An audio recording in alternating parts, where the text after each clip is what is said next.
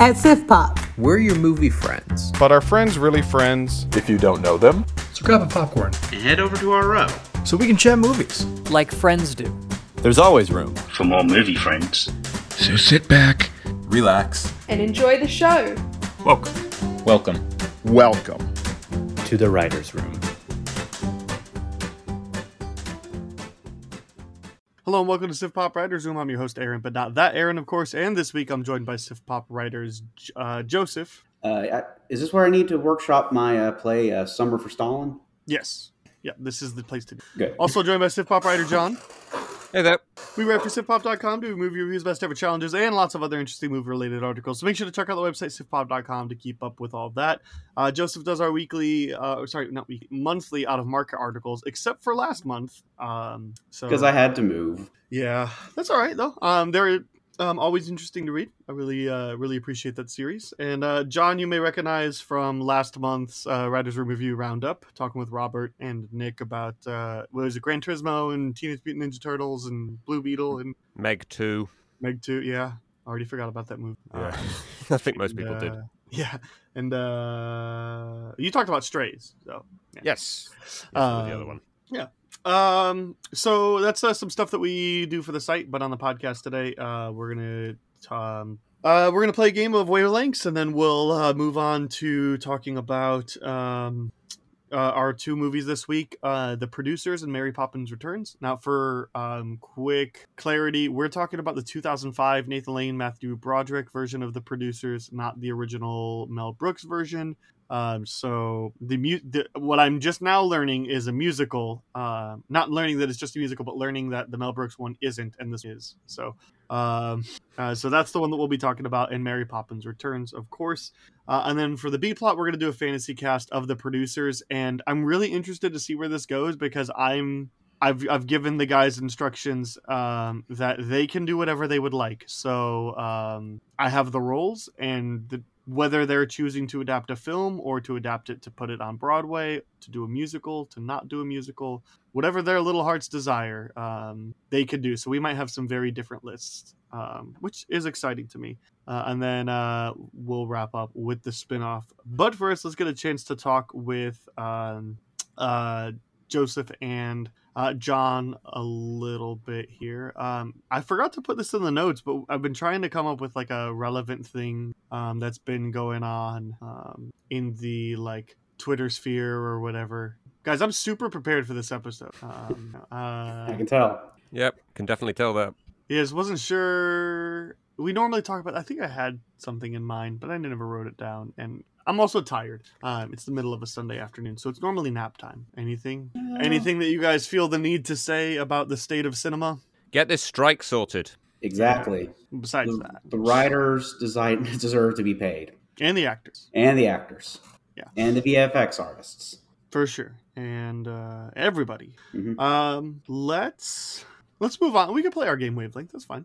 Um, let's do that. So um, if you're relatively new to the podcast or if this is your first time tuning in, here's the way that this game works. So we normally do coming attractions, which is us previewing um, new release films that are coming out this week. But because of the writer's strike and the SAG-AFTRA strike, we are um, postponing that until the strikes are resolved. And then we can resume. It just feels like if the actors and writers aren't supposed to be promoting their own work right now, Um, then we're not going to either. And I know that there are unstruck properties at the moment, but um, to be honest, I don't have like the the time or knowledge or confidence to feel like I could pull that off right to talk about some things and not others. So we're just not talking about any new release films, at least in, in terms of like previewing them and, you know, promoting them or whatnot. So um, we're just doing our, our thing. So instead of doing the come attractions, we're playing wavelengths for a little bit. The way this game works is um, uh, two people will decide on a number that the third in here does not know.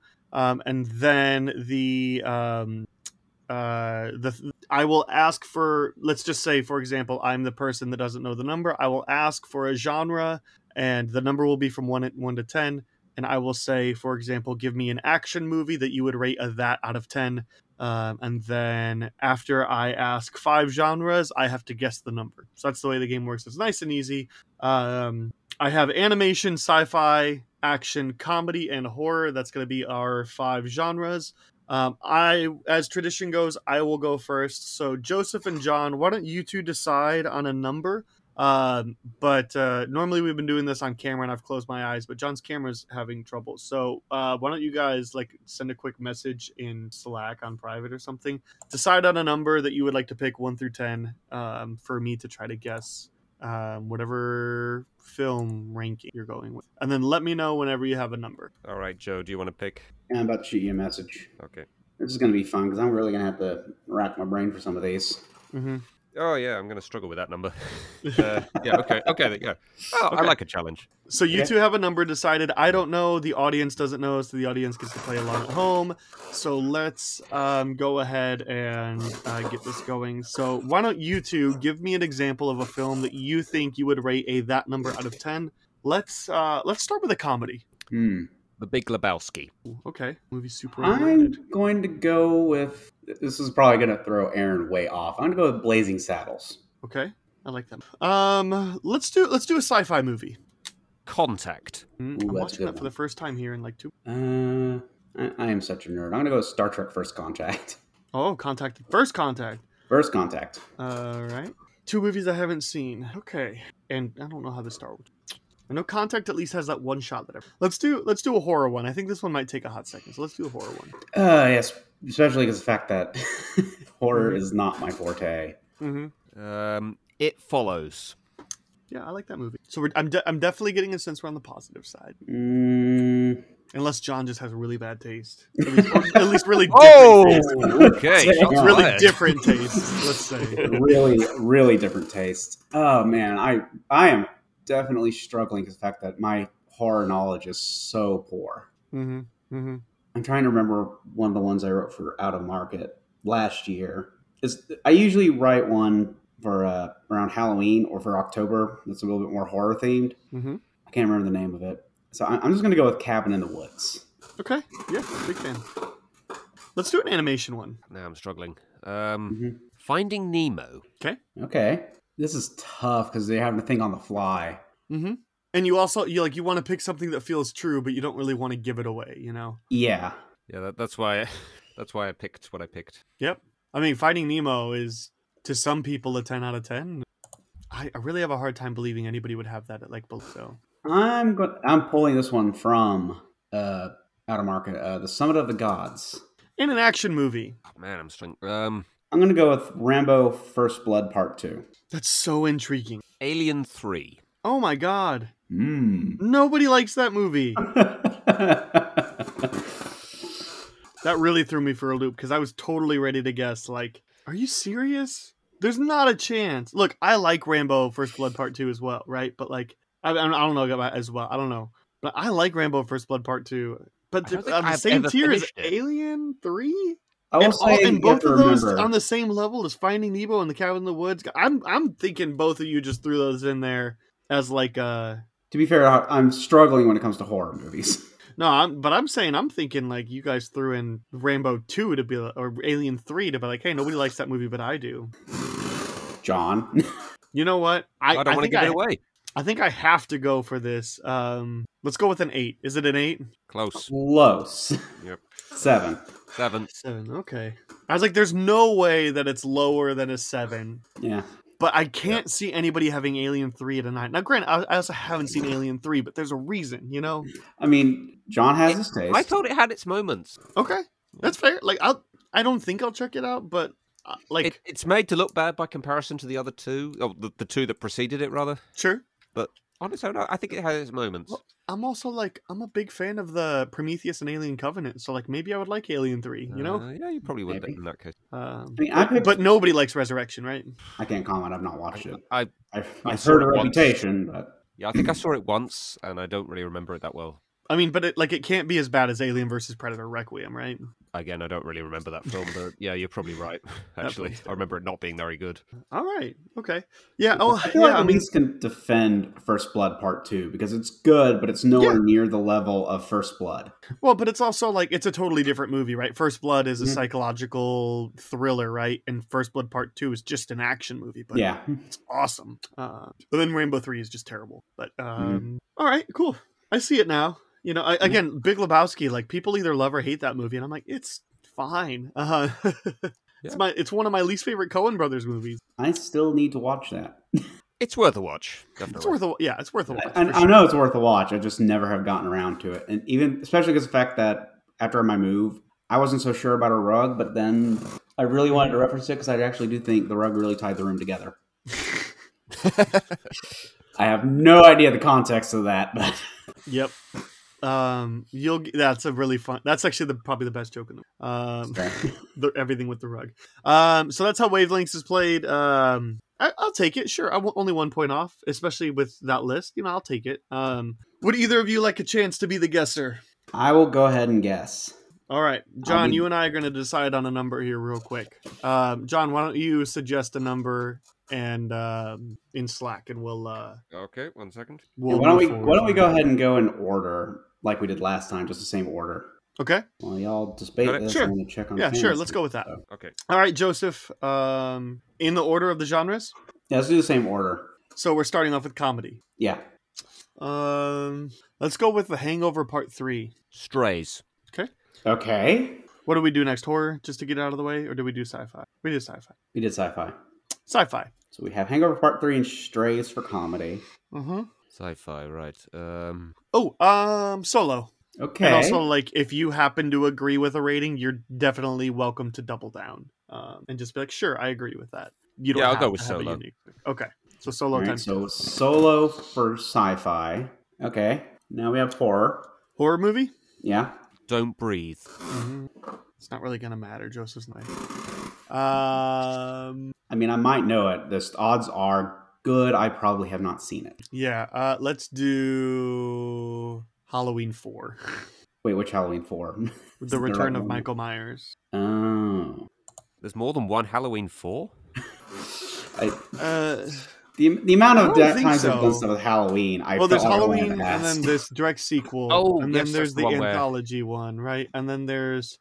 That was three, right? And then... Um, yeah, three was where they wanted to do like standalone things, yeah. wasn't it? And then four was yeah. the one where they brought back Michael Myers, wasn't it? Right, and then so there's four, five, and six that are all together. And then, but then they do like a redo, so it was like H two O. So technically Halloween Resurrection would also be a, a, well, a fourth Michael Myers one. So H two O could be a fourth one um, because it like reset that time. Anyway, um, or you could also say that the most recent Halloween ki- uh, Ends could be the fourth one because it was the direct because the original. Anyway, okay, um, so John, John answered. What did John say? Uh, don't he breathe. said, uh, "Don't breathe." Don't breathe. Okay, so horrors, Don't Breathe, and Return of Michael Myers. Yep. Sci-fi Animation. Is Solo, and comedy is Strays and Hangover Part Three. Yep. Uh, animation. Cars two. Oh boy, I disagree with that. Um, so th- this is either low or surprisingly high. um, I'll go Lightyear. Okay. I think I disagree with that. I feel like that's probably not actually my rating, but that's what I'm feeling like. Yeah, no, I, I'll go with that. For um, as bad so as actually, I'm, I'm really now sitting here thinking, he's like, is he saying that because he thinks it's so much better? Or is he think, saying that because he's like, what are you talking about? Uh, so an action movie then. I will pick Captain. Do the Rocky films count as action? Sure. Yeah. Sure. Okay, uh, Rocky four. Disagree with that again. All right, Joseph, what's your guess? I thought I had something in the animation round, and then you both disagreed with each other's picks. Yep. Go with your gut. What do you think the number we decided on? I'm going to be way off, and I'm going to guess four. Wow, spot on. Really? Okay. Look, John, I agree with your assessment that Rocky four isn't a good movie, but I love Rocky four. It's, yeah, probably, it's, so it's probably a four out of ten, but it's it's the most watchable out of the Rocky franchise. Um, I don't know. I, I kind of enjoy bits of Rocky five. I, I oh, think there's nothing enjoyable about Rocky five. I think I, think I would rather watch Rocky five than Rocky four. Ooh, I, I know, hot take. Well, you also had Cars two at a four out of ten, and that should not be higher than a two. I don't know. I, I just I can't give a Pixar film something that low. It is terrible. Okay, it's it's got its Pixar sort yeah. of moments, I think, maybe. It, I haven't I seen thought, it in a long time, actually. I thought Lightyear was fine, but yeah, I just I haven't thought about that movie in a year. But yeah, that probably means four out of ten. Okay. So what would John rank Lightyear? I'd say that's probably like a seven for me. I, I think I enjoyed most of it. I would I need to watch I, it again to be sure. I though. think I initially gave Fair. it a seven, but then I lowered it. I feel like there's some really interesting concepts, but the movie as a whole. Um, All right, so now John, John, do you want to yes. do you want to crack at it? Yeah, sure. All right, we're going to play the honesty game since Joseph and I have cameras. So, John, close your eyes. I'll tell you when you can open them. Joseph, why don't you throw out a number that you think? Just do it like hand signals. Um, maybe let's go here instead. Okay. Okay. Um, cool. Uh, John, you can open your eyes. Um, action, animation, sci-fi, comedy, horror. What do you want first? Uh, action. Red two. Oh, I've not seen it. Hmm. Not even sure what the reception for that film was. Uh, what's the name of that movie? Uh, I'm going to go with Wanted. Hmm. Okay, uh, animation. Oh boy, um, it's a really yeah. I'm, I'm trying to think of ones that I've watched that I think would fit. You know, I got one. Shark Tale. Okay, so we're on the low side. I think I used this for a different number recently, and I'm not totally sure I agree with this number, but I think it's close enough. Um, I'll say Scoob. Sci-fi, comedy, or horror? Uh, sci-fi. I feel like if Ian finds out about this, he's going to give me crap, and I'm going to say Star Trek five. Yeah, we're definitely on the low side here. I will say... Um... Um... X-Men Apocalypse. Okay. Horror. Jaws three. You've seen Jaws three? Unfortunately. Oh, boy. Um, either of the Rob Zombie Halloween movies. Okay. Uh, is that just, um... Just comedy, comedy left. No. Yep. Paul Blart Mall Cop. You stole my answer. Cool. Times two. I'm gonna, I'm gonna double down on Paul Blart. All right, John, hit me with it. What okay, do you think? Well, there's quite a lot of films there I haven't seen. Um, definitely on the low side though. Uh, I'll go with two. Right on. Right on. All right. Yes. Yeah, it's really hard because it's like, especially for animation, right? There's always something to like out of animated films, right? Mm-hmm. And like, I feel like two is that really sore spot. I was looking through my Letterboxd list afterwards. And I would one hundred percent say Minions. I should have had my answers the first. Um, Scoob is also entirely... Oh, there's that. Um, I would have yeah, struggled with should... movies for that one. Because uh, yeah, I don't think there's many two out of ten films that I've actually well, seen. It's It's got to be yeah. so bad, but not like the worst movies in the world that are those, you know, ones, yeah. right? Mm-hmm. Joseph initially su- suggested one, and I'm like, here's the deal. If you're picking ones, it's so obvious that it's a one, right? Like, because what's a one in animation? Like, Boss Baby two? I don't know. Like... Hmm. Is there a one in anime? Like a Delgo? Again, I haven't seen it. There's there's ones that I probably would think are ones yeah. if I was to ever see them. You know, I just don't watch that many bad films because I just yeah. know their reputation. Yeah, I usually um, don't watch many bad films, but occasionally I do. Yeah, at least but I've got, opinion, I've got an issue with you putting Wanted down here at two out of ten. I'm not saying the movie's great, but the movie's good. eh, it just didn't hit for me. All right, well, agree to disagree. Although, I will say in hindsight, I should have gone. Although, actually, I think it probably, for my personal opinion, fit more as a one would be Every Which Way But Loose. Should have gone with that for action, but oh well. That's all right. I don't think Star Trek five is a bad pick. I haven't seen it.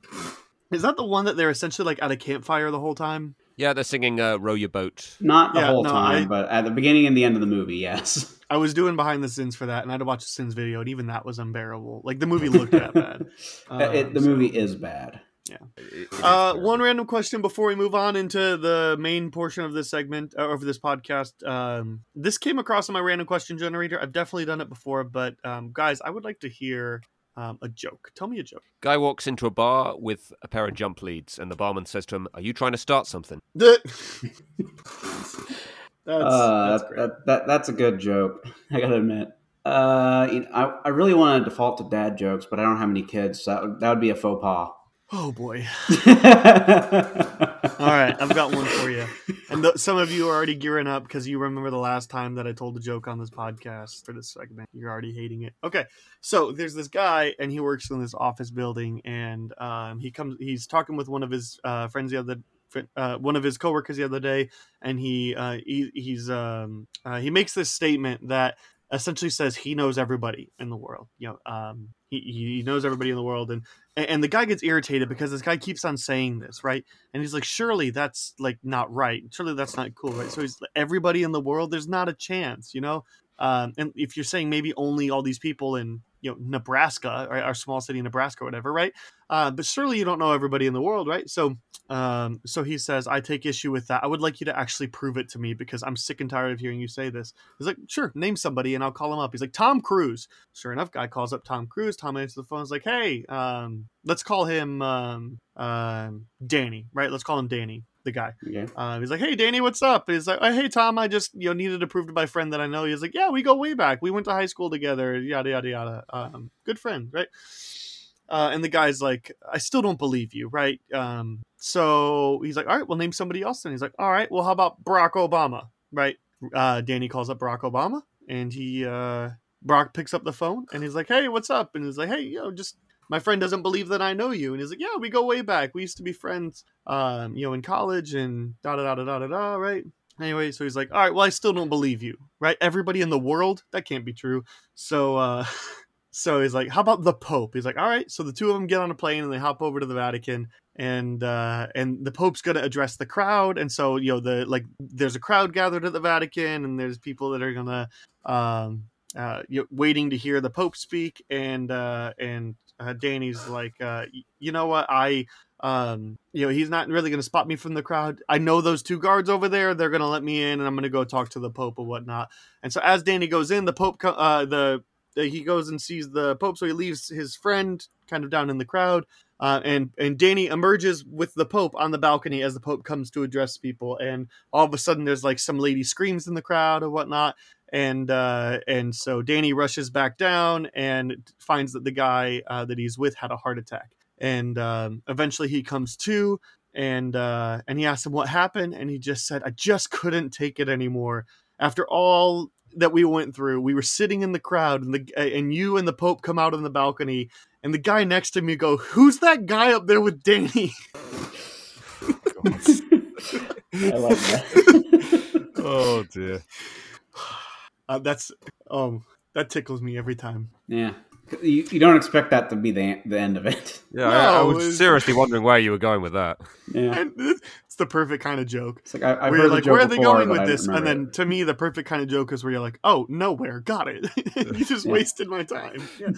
Anyway, no, I think that one has a has a fun kind of at the end. Anyway, um, let's talk about some movies here in uh, just a second. But first, a chance you've heard some movie opinions from uh, uh, Joseph and John. Uh, if you would like to hear more opinions from them, where can they find you on the interwebs? Well, about to say... Uh... Obviously, I do the Outer Market series with Siftpop, so if you follow that, you see that pop up every once in a while. Uh, otherwise, I'm on, I refuse to call it anything but Twitter, at Joseph C S H N Davis. Uh, I've done a little few things on Twitch uh, with my Twitch name, Joseph C. Davis. I'm still kind of exploring with that a little bit. Mm-hmm. Uh, but, I mean, generally, um, if you follow Siftpop or CinemaSins, you're going to probably find me at some point. John? Uh, I am on Instagram, John Tillyard, T I L L Y A R D, eighty-six. That's numbers eight and six. I have that same name on Threads. I don't know if anybody is still using that site, to be honest. I'm not sure. We'll put um, a needle in it. Yeah. Uh, I am on Letterboxd, but I don't use it a huge amount. So I'm going to try and add a few more reviews on there. I, I need to yeah. update my Letterboxd, too, now you're saying that. Do it. Um, yeah. Um, we... Uh, real quick, uh, patreon dot com slash siftpopWR. Real quick update in case of the first time listening in a bit. I have changed the Patreon to function um, that um, all the episodes that go up are going to go public. Um, and you should be able to get your own R S S feed straight from there. So ad-free and um, early access uh, for everybody uh, at no tier. Um, patreon dot com slash siftpopWR. There are a couple tiers just in case you're like, you know, I'm going to take advantage of this and um, do that. And then the highest tier is now uh, ten dollars instead of twenty dollars, and ten dollars a month gets you access to the episodes that are my reviews for any new release when I see them. So I'm probably going to see Haunting in Venice sometime this week. So I'll um, have that review up whenever I see it. Um, but uh, uh, that's at the ten dollars up tier. All the other ones have the same amount of stuff. So early access to episodes ad-free. Um, if you're interested, patreon dot com slash siftpopWR to explore um, that stuff. So um, hope you guys are enjoying that. And um, uh, yeah, just uh, um, yeah, a chance for you guys to um, take advantage of some cool perks. All right, on to the Sift topic. We're going to start talking about Mary Poppins Returns here. Um, John, I believe this was your pick. Uh, yes, it was. Okay, and I believe, if I'm not mistaken, um, I, I'm not going to be able to pull it up in time, but I believe this was not your first time suggesting it. I feel like it was on your list last schedule, but it... Uh, I honestly can't remember.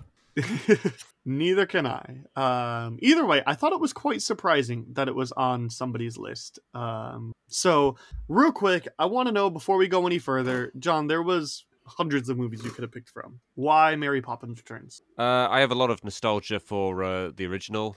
Um, it was uh, like one of the few films actually in our house that we actually owned on like V H S. Uh, my, my parents just weren't interested in actually buying the films. They just recorded them off the T V. But uh, Mary Poppins, the original, is uh, one that we did actually have in our house and we watched constantly, mm-hmm. like uh, over like holidays. So it, I just know that original film so well. Um, and it was just a film that I was really like hyped as hell to just came out. Um, because on top of that, I also love Emily Blunt. She's like one of my favorite actresses. Sure. I um I, I did the checking, and you did not have Mary Poppins on your first one. You had um North by Northwest, Lion, and War of the Worlds. Talked about Lion. Yeah. Um. So uh, yeah, this one you had Mary Poppins Returns and Men in Black and the Elephant. Uh, but I found that that pair. I did. I don't think I intended it. I think these were kind of like the last two that I had, uh, and that's why they were paired together. But like they do kind of oddly work a little together because they are music. So, um, uh, you kind of also gave your history of this film, uh, Joseph. What is your history with Mary Poppins Returns? Well, I'd say it's similar to John, although my parents actually bought the V H S for the original Mary Poppins. Obviously, when I was a kid, I loved it. I probably should have watched this. Watch, watch the original Mary Poppins before I watched Mary Poppins Returns, just to remind myself of it. Uh, but I remember when Mary Poppins Returns came out, I was really kind of curious to go see it because of the fact that, I mean, uh, I don't remember exactly when it came out, but Lin-Manuel Miranda was getting really popular. And, you know, I watched Hamilton somewhat recently, and that's, I, I'm very much on the train of anything Lin-Manuel Miranda touches is going to be perfect for me. So sure. When it came out in theaters, uh, my parents and I went to go ahead and go watch Mary Poppins Returns. So that was the first and until earlier today, only time I had ever seen the movie. Sure. Um, my history with this movie is that it came out and I was interested in seeing it because I knew of the original. I had definitely seen the original, but it had been a while. Um, and bef- like right at, like I, I didn't, I wanted to watch the original before seeing the movie again though. So I think it was one of those, like I, I got it digitally after it came out. And uh because because the original Mary Poppins I have right next to that, so um I must have uh bought them together, and uh and then I know me and my wife watched Mary Poppins with the intention of wanting to watch Returns. But I gotta say, um probably before we go any further, I think that Mary Poppins is a well done film, but it's a film that I don't particularly enjoy as an adult. Uh, I think there's lots of memorable moments, lots that could like certify it as a classic, but it's a two hour movie that feels like six. And um, there's, there's just a lot that doesn't work to me. But um, so like after watching the original, I was really not excited to watch Returns um, for a while. So um, I, I really think it was going to take something like this to get me to watch it because I wasn't interested. So um Let's uh, let's get into it. Mary Poppins Returns. We'll be spoiling this movie in full. Um, so if that's a concern for you, then, um, you know, now's your time to check out. Um, we're going to go in that same order. John, did you like it, love it, hate it, dislike it, or think it's just okay? I like it. Okay. Uh, Joseph. I would say I am firmly in the like it category. It I... doesn't quite capture the original Mary Poppins from what I remember of it, but it's still very good and does still feel like it honors it in a way. Sure. Um, I'm going to go ahead and just go right in the middle of liked it as well, um, which is honestly kind of surprising because um, I looked up like just people on Letterboxd, like don't seem to like this movie at all. Um, it's, most uh, are... it's a little too similar to the original maybe. I can see but that. But so is The Force Awakens and people like that one. Yeah, like, true. Um, so... Yeah, no, it's just, it's one of those that's like, it's really weird. I thought people generally liked this one when it came out, but like a lot of people have this like at a, at least the people I follow are like as low as one and a half stars. And I think maybe aside from one or two, like the highest that the general goes is like three. Um, okay. So yeah, and, it's, and, it, and it has an average of three on Letterboxd, three point oh. And I'm like, I thought this was more well received. Uh, I assumed it was too. I need to see if I've yeah, actually read it. I, I thought that as well. I, I thought it was generally liked. Yeah. I don't know if maybe it's just soured in people's minds or um, I don't know. Maybe it just wasn't as well received as I thought it was, or maybe just misinterpreting the way people were talking about it, you know, um, compared to Lettergrade. Like when they actually go to a rating. And that's why rating systems are ultimately like arbitrary. But mm-hmm. um, I liked it. Um, there's certainly a lot of things that don't work about it, but I think so much of this movie just works really well. Um, it's, it's a little long, um, but to me, nowhere near as long as the original felt. And they're only like six minutes apart in runtime.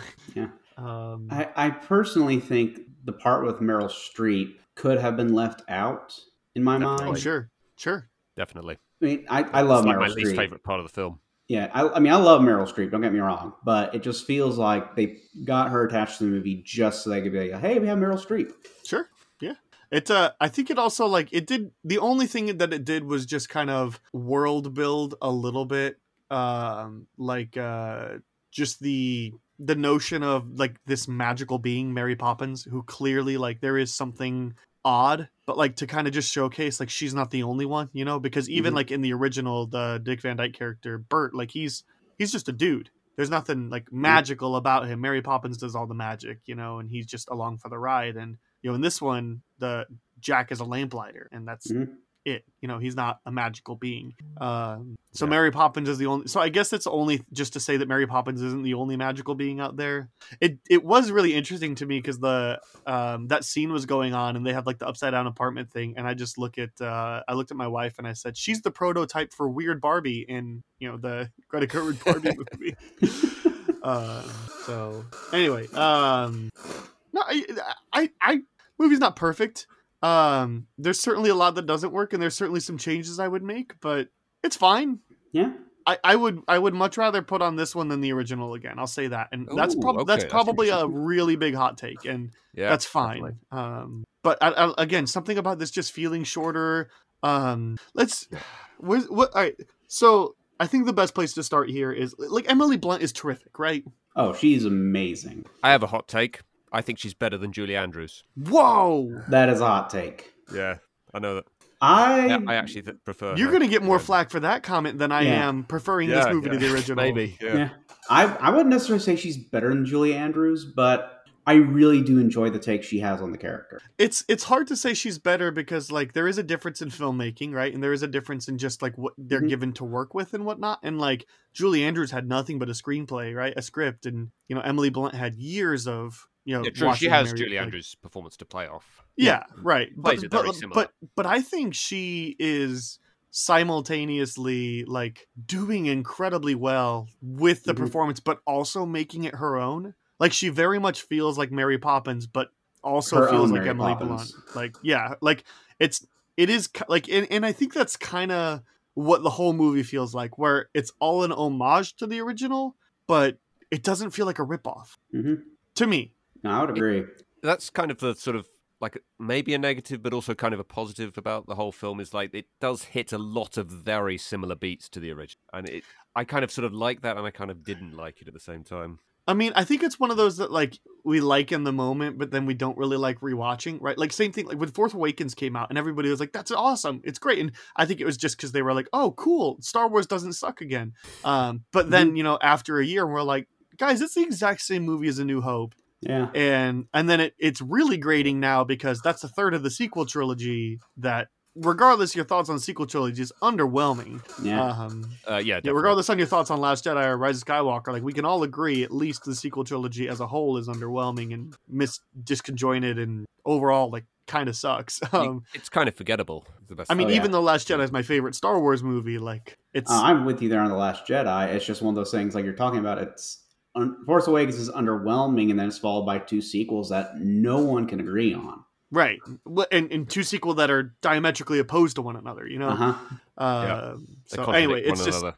so. I, so I don't know. I wonder, like, if that maybe maybe people have soured on it because of that, because it is kind of just. But Emily Blunt's terrific, right? And mm-hmm. yeah, I I like Lin-Manuel in this. I don't think he's as iconic or endearing or anything like that as. Dick Van Dyke was oh, in absolutely. Um, the original. I mean, no, no, no, no absolutely not. I mean, but I he's said fine. It before. He's not. He's not Lemon, I, I love nearly everything Lin-Manuel Miranda puts his hands on. Sure. I think his character of Jack is a fine character.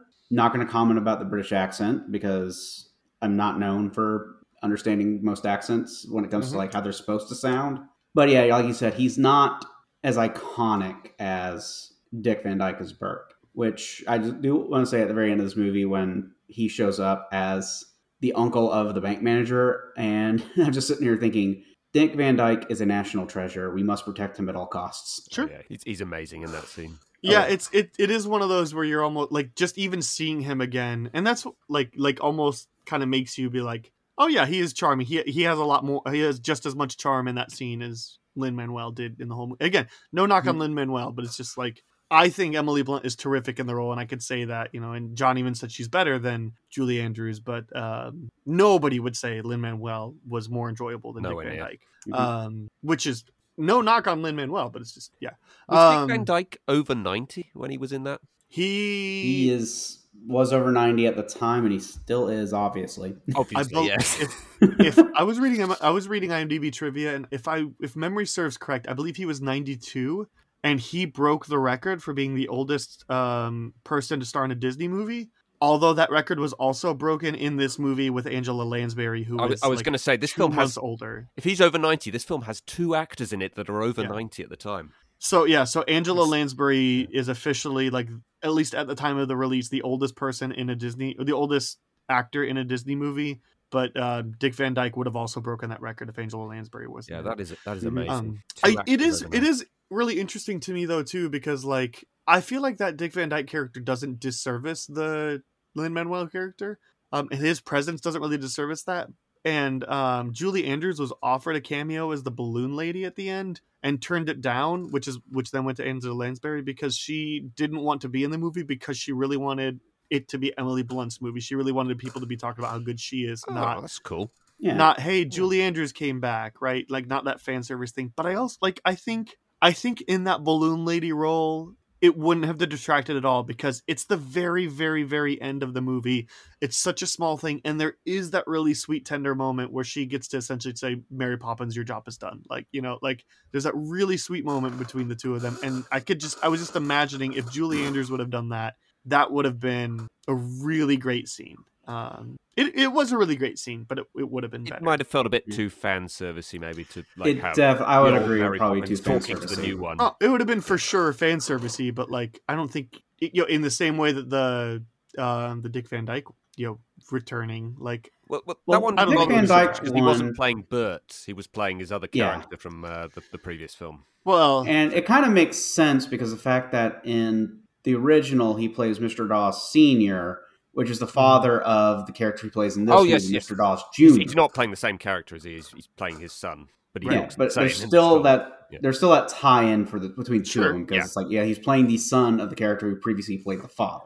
Um, I'll also throw out. I think that um, I think that the other three like lead actors are are really good. Um, shoot, the guy, um, the banker guy. Um, from Kingsman, Colin, Colin. Okay, I was like Colin. I don't want to get it wrong. Colin Firth. Um, I really liked him. I mean, he's a little bit like mustache twirly, but he plays off that like deceptive part really well, especially in the beginning. Like he, um, he's he's talking to them, and he seems so genuine and nice. And I was literally about to turn to my wife, and I was gonna say, it's really nice to see the money guy not be a douchebag.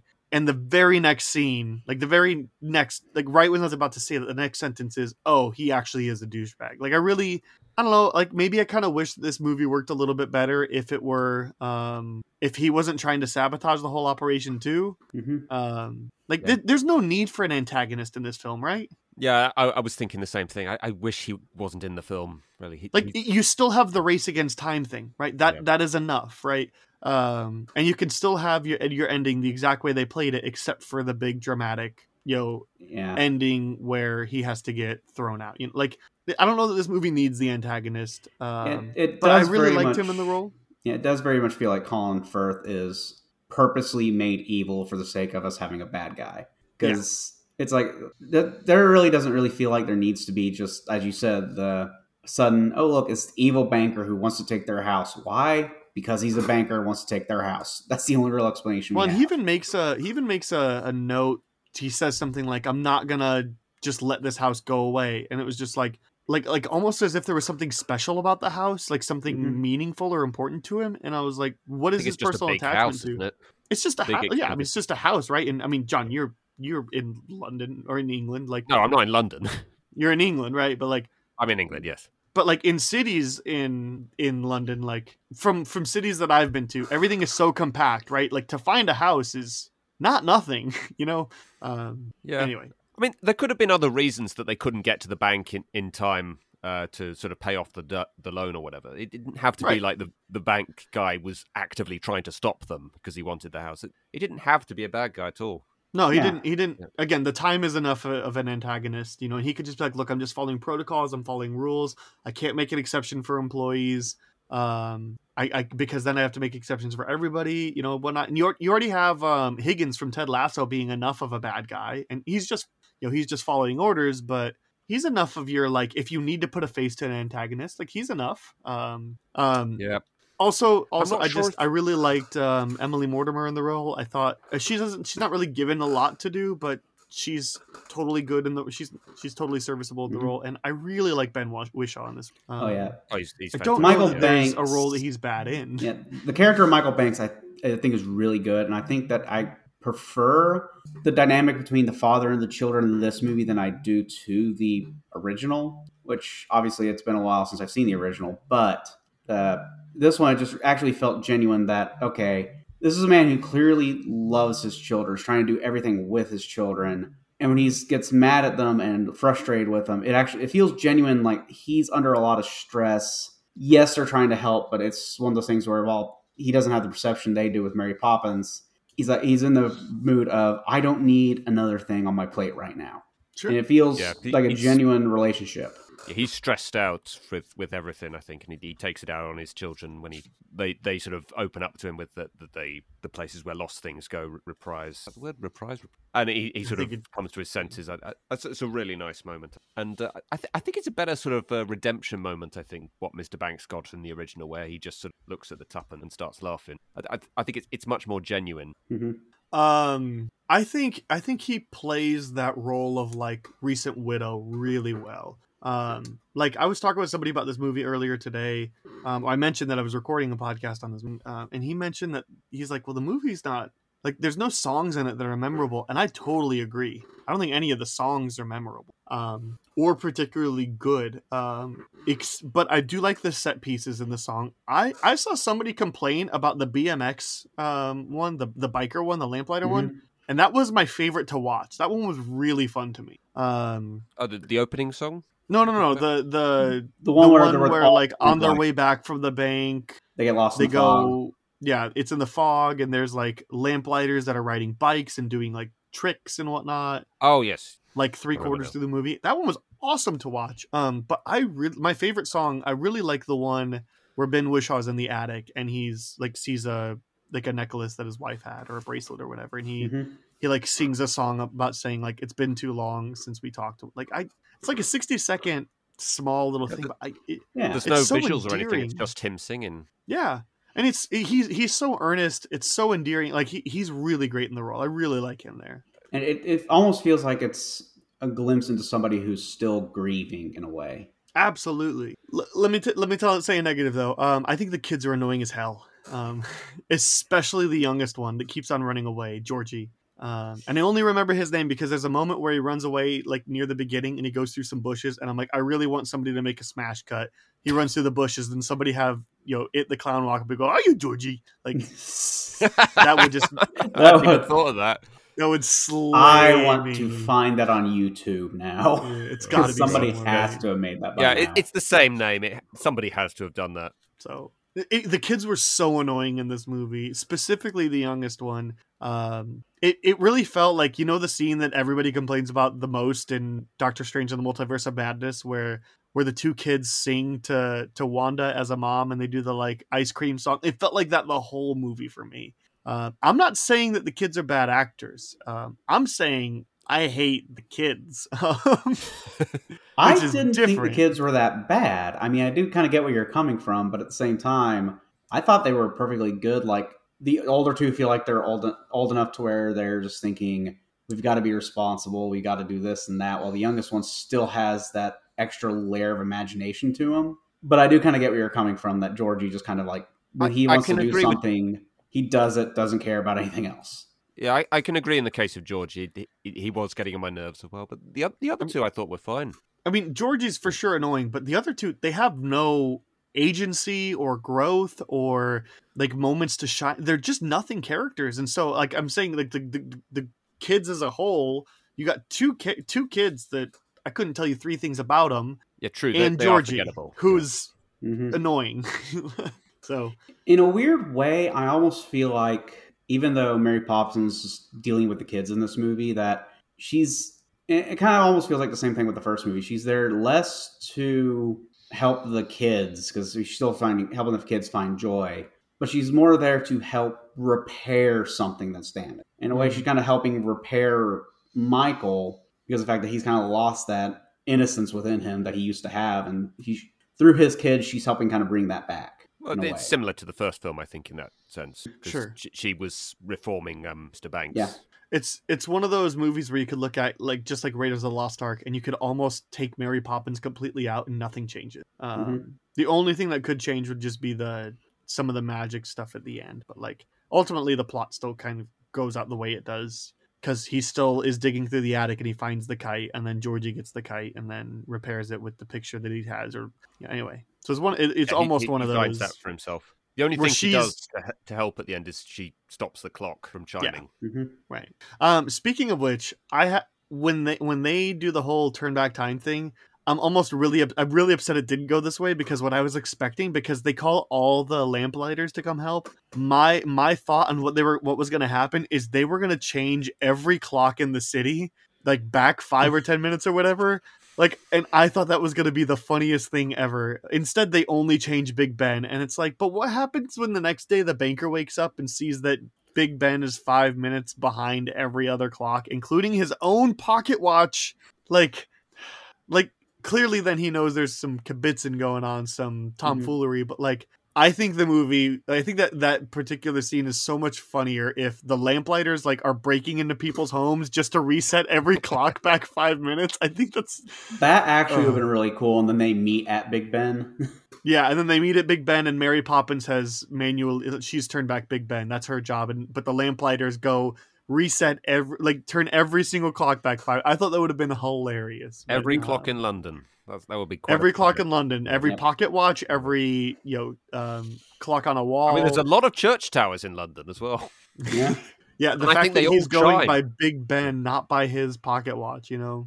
Um, although that was a really hilarious um, scene where Big Ben finally goes off and he shoots the cannon. It's like Big Ben finally got it right. I laughed so hard. Oh, uh, what's funny about it this time when I was watching it. It was at the very beginning of the movie where the captain on top of his house is like complaining that Big Ben is ringing too early. Mm-hmm. And I look at my watch. I'm like, it's almost ten o'clock. So I waited and waited. And right when I watch hit ten was when the cannon fired. I thought that that is actually really kind of cool. I, um, there's a lot of nonsense. There's a lot of ridiculousness. There's a lot. Again, I feel like you could cut pretty much any of the parts out of the movie and the movie's still the same. I really feel like that Meryl Streep one is the most expendable part of mm-hmm. this movie. But like, do they really need the glass bowl one? Like the ceramic bowl one? Also. I mean, like, sure, it's fine, but that was actually one of my favorite parts. I was about to say the same thing. Well, I'm saying I like it, but I'm saying, is that scene as necessary? Like, you know, like, could, I feel like you could cut out any sequence from this movie and it doesn't change anything, right? Isn't the original kind of like that though? Sure. Wasn't it kind of just yeah. like sequences for like the sake of sequences? Just well, I think that's part of the reason why I didn't really like it. Um, uh, the original one, I rewatched it. Yeah. It's fine. Um, and I think I even rated, like I looked back, I rated, I rated it four out of five apparently. But like, I've just noticed a note I made. I think maybe that was the point actually, because they sort of imply with um certainly the porcelain bowl sequence and the, the sequence in the bath as well. The way they cut it is almost implying that it was just a, a fantasy. It was something the children were imagining, because it cuts back to them uh, just having had a bath uh, with a bath scene and uh, oh. with a porcelain bowl, just having woken up in bed, you know, and then they actually think that they dreamt it. Right. So ma- maybe that's kind of the point in it. It's well, and I think like that's it. Why, like the whole, like they're part of the message of this movie too, is that um, adults when they grow up, they they don't see the magic anymore, you know, or mm. they don't believe in magic yeah. anymore. You know, that's J- Jane and Michael um, say, don't they? They they we imagined right. all these kinds of amazing things with Mary Poppins Young. I think right. Jane says to Michael at some point that they didn't really happen. Those things, did they? And in the background, Mary Poppins slides up the, up the banister. Well, I remember when I watched that in the theater the first time, I burst out laughing because I thought that was actually kind of awesome. I think. I think overall, at the end of the day, this movie's harmless. I don't particularly like any of the any of the songs. Um, I I don't know that there's too much like bad about the movie, but I think that uh, Emily Blunt and Ben Whishaw are really great. Um, mm-hmm. Specifically, Emily Blunt is really great, but I really like Ben Whishaw and Colin Firth as well. I think that they uh, uh, and Dick and seeing the return of Dick Van Dyke um, in in you know a musical role. Um, I think uh, this movie is just harmless. Like I think that's the that's kind of the end of the day, right? It's harmless, but el- but. Uh, So it's just kind of fine, but I think Emily Blunt really uh, elevates my my enjoyment of the movie, and I can't think of a better director than Rob Marshall. Like he really kind of captured the essence um, while also keeping it modern. Like it feels magical, it feels great. Um, so um, well it's, done. It's a wonderful film visually. Yeah, it's it's a middle of the road film, but I think the direction and Emily Blunt's performance elevate it. Yeah. to... Yep. It's still yep. it's it's maybe not a great movie, but it is certainly a good time. That's you know so in that no, Siftpop yeah, scale, I would like, definitely agree with you that. But that it's like there are definitely mo- those movies that just are at a completely different level from twenty eighteen. But this is still a very good movie to watch. If you if you were to watch it, you would enjoy your time doing that. Although now that we've been talking about it, I just happened random thought pop in my head that now I want there to be a Ben Whishaw Dick Van Dyke movie that's a crossover between Herbie Fully Loaded and Chitty Chitty Bang Bang, and I don't know why. Wow, random. Just throw Dick Van Dyke into Paddington three. Um, we can do that. That would actually be oh, pretty yeah, true. Good. He's the voice of Paddington, isn't he? And uh, and, and and Paddington can um can dance to the old bamboo. That's how you can tie it in. Sure, sure. Uh, I don't have anything more to say about this movie. It's. It's it's it's totally harmless. It's enjoyable. Emily Blunt is terrific, but I'm also not like you know, screaming, you know, why wasn't she nominated for an Oscar or won an Oscar or anything? Like, I don't think she was nominated. I don't believe she. She was. might have been. Mm, I, I thought she was going to be, but I don't think she was actually. Uh, I'm looking at I'm looking at the Wikipedia article for it now. Uh, Allocates. It was nominated for Best Costume Design, Original Score, Original Song, and Best Production Design at the at the Academy Awards. I would say Emily Blunt's worthy of a nomination more than any of the other things, but um, it's she, she deserves a nomination she's, just in she's, general. Mm-hmm. She's but, great, yeah. Um, she deserves an Oscar for sure. Uh, but uh, it's she's really great. But I'm also like I'm not super clamoring, you know, like why didn't she get you know? Um, but she's by far the best part of this movie, and so much so that I think she's worth. Uh, I would I would agree. But now you said that about her winning an Oscar or being nominated. I'm wondering who got nominated for Best Actress. Or would she um, she would be best actress in this movie, right? If she got nominated, best actress she, in a leading role.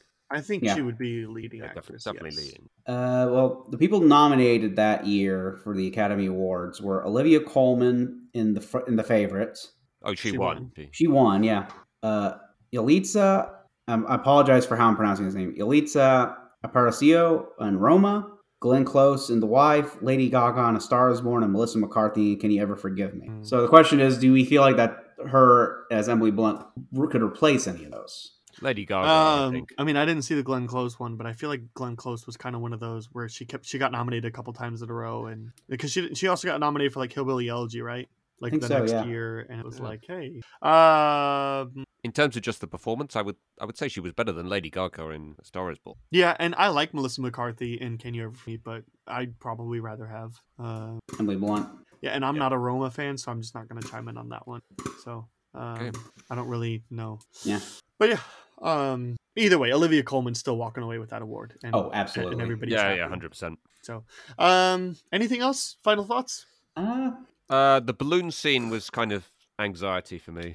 If that had been me, I would I would have been like, uh, how the heck am I going to get down? I enjoyed the balloon scene. Fall? Yeah, I, I enjoyed the balloon scene a lot, though at the same time, I'm also the person who uh, said when it came to Honey, I Shrunk the Kids that I was always the person who's like, oh, that'd be so fun to be tiny in this big world. So it's not surprising. Oh, I do like it that in that scene where Colin Firth kind of walks up and the balloon lady offers him a balloon. He's like, all right, I'll do this. He takes a balloon, throws it in the air, and just falls to the ground. It's like that's his comeuppance. The balloon yeah. does not make him fly. Yeah, it, it's literally one of those things in my mind. It's just like you still haven't learned your lesson, so you got a ways to go, buddy. Well, let's move on to Mary, uh, not Mary Poppins, uh, The Producers. Um, this is going to be really interesting um, because I'm curious. Um, jo- Joseph, you picked this one first of all. Yeah. Um, let's. I would like to ask, out of, uh, again, the hundreds of movies that you could have picked, um, why was The Producers among your top choice? Well, if I remember right, the idea of this was to kind of go through some of the movies you had on your shelf that you had never, yep. that I hadn't ever seen or it's been so long. Yep. And I saw this on the list and I just thought, eh, it might be interesting to pick, have this as one of the options, like pass to Aaron, so that way, he could actually get to see this, which I will say, Aaron, this makes two podcast appearances in a row where I'm in, talking about a movie where we make fun of Hitler. True. Which, True. I mean, don't get me wrong, I'm all for it, but at the same time, it's like, okay, this is odd. Uh-huh. Uh, but I did pick it initially, and we kind of touched on it a little bit, initially thinking we were talking about the Mel Brooks movie and not the two thousand five adaptation of the stage play. Based off of the movie. Based off the movie. The movie based off yeah. of the play, which is a musical adaptation of the movie. Mm-hmm. Which is about putting on a play. The remake? Yeah. It's a remake? Does it te- is it a remake? Because it's adapted from the musical that is adapted Mel- from it, the original it, movie. It, it is still technically original, like adapted screenplay from Mel Brooks's The Producers. Mm-hmm. All right. Um, but yeah, it's also adapted. For, it's it's it's an adaptation of both, essentially. So yeah. It's a film adaptation of a stage adapta- adaptation, which is a musical version of a movie, which is about putting on a play. That's yeah. a music. Um, yeah. Okay. Um, John, what's your history with this movie? Well, Joseph, what's your history with this movie? You, you, or this well, I P or whatever. I was about to say, the, I've seen the original, and if I remember right, it was from a Best Ever Challenge that I watched it for, and I thought it was re- the original was reasonably pretty good.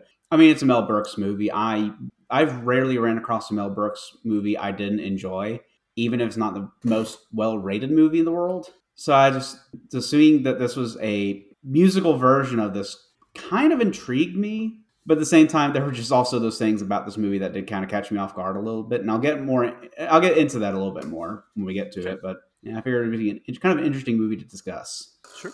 Uh, John, what's your history with this uh, property? Um, I think I only saw it once, uh, like years ago. I'm not even sure exactly what the context was. I, th- I think it was just, you know, a film that showed up on my feed. And I thought, oh, I've not seen that before. And uh, yeah, I think that's the only time I've seen this film uh, this week. Uh, my history with this I P. So this is uh, the reason this movie is I own this movie is because um, when you register an account for Vudu, at least you used to, it would give you five free movies, and you would have to pick five of like the eight of like seven options, right? And they were all terrible options, right? Or um, and like I know Lethal Weapon was one of them. And look, Lethal Weapon's a great movie, um, so I'm not saying that was a terrible option, but like it was like Lethal Weapon and The Bodyguard. And um, Wrong Turn two and um, Escape from New York. No, Big Trouble in Little China. I was about to say, Escape from New York is a one. fantastic movie. How dare it's you? Like, look, yeah. I, I realize yeah, that they're merit to pretty most of the movies I just mentioned, but it's like there's a reason that they're free movies. You know, you're not getting yeah. to pick, you know, um, The Dark Knight or whatever, you know. Ooh, um, it's not like the first so, and, Rocky movie, Dark Knight, like you said. And, and, and I'm also saying I picked those five. There was two other options that it's like, who on earth would pick those? Like one of them was like Valentine's Day or, you know, one of those. Like I didn't pick it, so I don't know. Um, so anyway, I'm just saying like, but it's also, it's also you can't just like not get them. Anyway, so The Producers was one of them, and I was like, sure, why not? Um, I knew nothing about the movie, and so I was like, whatever, it'll just sit in my library, library, and I'll never watch it. Well, years later, I'm watching Curb Your Enthusiasm for the first time, and there's a season of Curb Your Enthusiasm that does The Producers again, um, with Mel Brooks in the season. I think it's season eight, um, where essentially Mel Brooks wants to make a stage version of The Producers again, and, but he wants to tank it so that he can, you know, make make money. He, it's very meta, and the way he tanks it is by casting Larry David as Leo Bloom, um, or as Bialystok, whatever, one of the two. So, like, I've seen that season of Curb Your Enthusiasm and really liked it. Then found out, oh, this is actually based off of an original Mel Brooks thing. This wasn't something that they came up with. What an interesting idea. And then I think um, at that point it was kind of on my radar. And then I heard somebody say that the movie was pretty good. I don't know which one they were referring to. But anyway, that my history is I've seen the Curb Your Enthusiasm season with this, and that's been it. So um, did you guys remember that? Are you guys Curb fans? I've not seen Curb Your Enthusiasm. Not really. Um, I really liked that season. And then like the next season there was like a running joke where like um, Larry David was like, he fell asleep during Hamilton, and so Lin-Manuel is in that season, and then he like gets some tickets again. He just keeps on falling asleep during Hamilton. I really like the seasons of Curb Your Enthusiasm that have a through line in them. Um, in the number, anyway. Okay. Um, I think that's it. That's the that's the entirety of my history of the movie. Oh, and then yeah, just when we were on the podcast um with Alice. um, Alice convinced me to do Nathan Lane instead of the Mel Brooks one. And I was like, sure, why not? I don't care. Um, so, especially since I already own that one. It's more true to the thing. So, in that order, Joseph, The Producers two thousand five. Did you like it, love it, hate it, dislike it, or think it's just okay? I think I'm squarely in the just okay category. Maybe a little bit closer to liked it than disliked it. Okay. John? Uh, I'm going to go low side of just okay. I think it just barely escaped, didn't like it. Um, I'm on the fence of didn't like it and it's just okay. Um, if if I'm going to pick one, it's going to be just okay, but like I'm right on that line. Um, the movie ended. My wife asked me what I thought because she was kind of like in and out doing some stuff in the room. She's like, what'd you think of it? I'm like, it is certainly one of the movies of all time. And uh, of like, all the movies that were ever made, this is most certainly one of them. Yeah. Like yeah. That's kind of where I've let, I'm like, there's so much about this that I think works, but the, the, the issues in this are so glaring. Um, like I think there's a lot about this movie that really works, but there's more that doesn't. Um, it did make me really intrigued to see the Mel Brooks version uh, because there's also a lot of this where I'm like, that feels like it was taken, like that's Mel Brooks humor right there. Mm-hmm. So that feels like it was taken straight from the movie, but that means that that joke is from the movie, which I would probably be enjoying more now, especially because also this movie is two hours and ten minutes. The original was like ninety-eight minutes. So there's an extra thirty minutes. I'm just now realizing are probably from the songs, but I was also watching it yeah. and I was like, I feel like there's a lot of ways that this could have, you know, been expanded or added on to, you know, because it was making a movie instead of a t- stage play or whatever, you know, like, like I was thinking there's the one song where he's trying to convince him to be a producer. Um, I think it's called We Can Do It. Yeah, we we can do it, where they leave the office and they're on the street doing the things. And I'm like, oh, yeah, easy. Like they just expanded this because mm-hmm. on a stage play, he would catch him before he left and it would still continue in the office. But anyway, um, I think there's so much about this movie that works and so much that doesn't, but mostly doesn't. Let's start with the songs. Is there a single good song in this whole movie? I liked I Want to Be a Producer. I hated that song. But at the same time, it's one of those things like, I like it, but it doesn't really feel like it fits at the same time. It doesn't fit with his character, I don't think. I, I, I don't understand why his character's in that sort of st- sort of state of mind at that particular moment. It's such a weird thing to be saying or going through at that, that particular time. Yeah. Yeah. It's because he's like, hard, oh, is this, no. This is then... the one, are we referring to the one that's, it's Matthew Broderick leads and he's the... He's he goes back to his boring job. Yes. And then he has the fantasy. Yeah, I hated that song. Yep.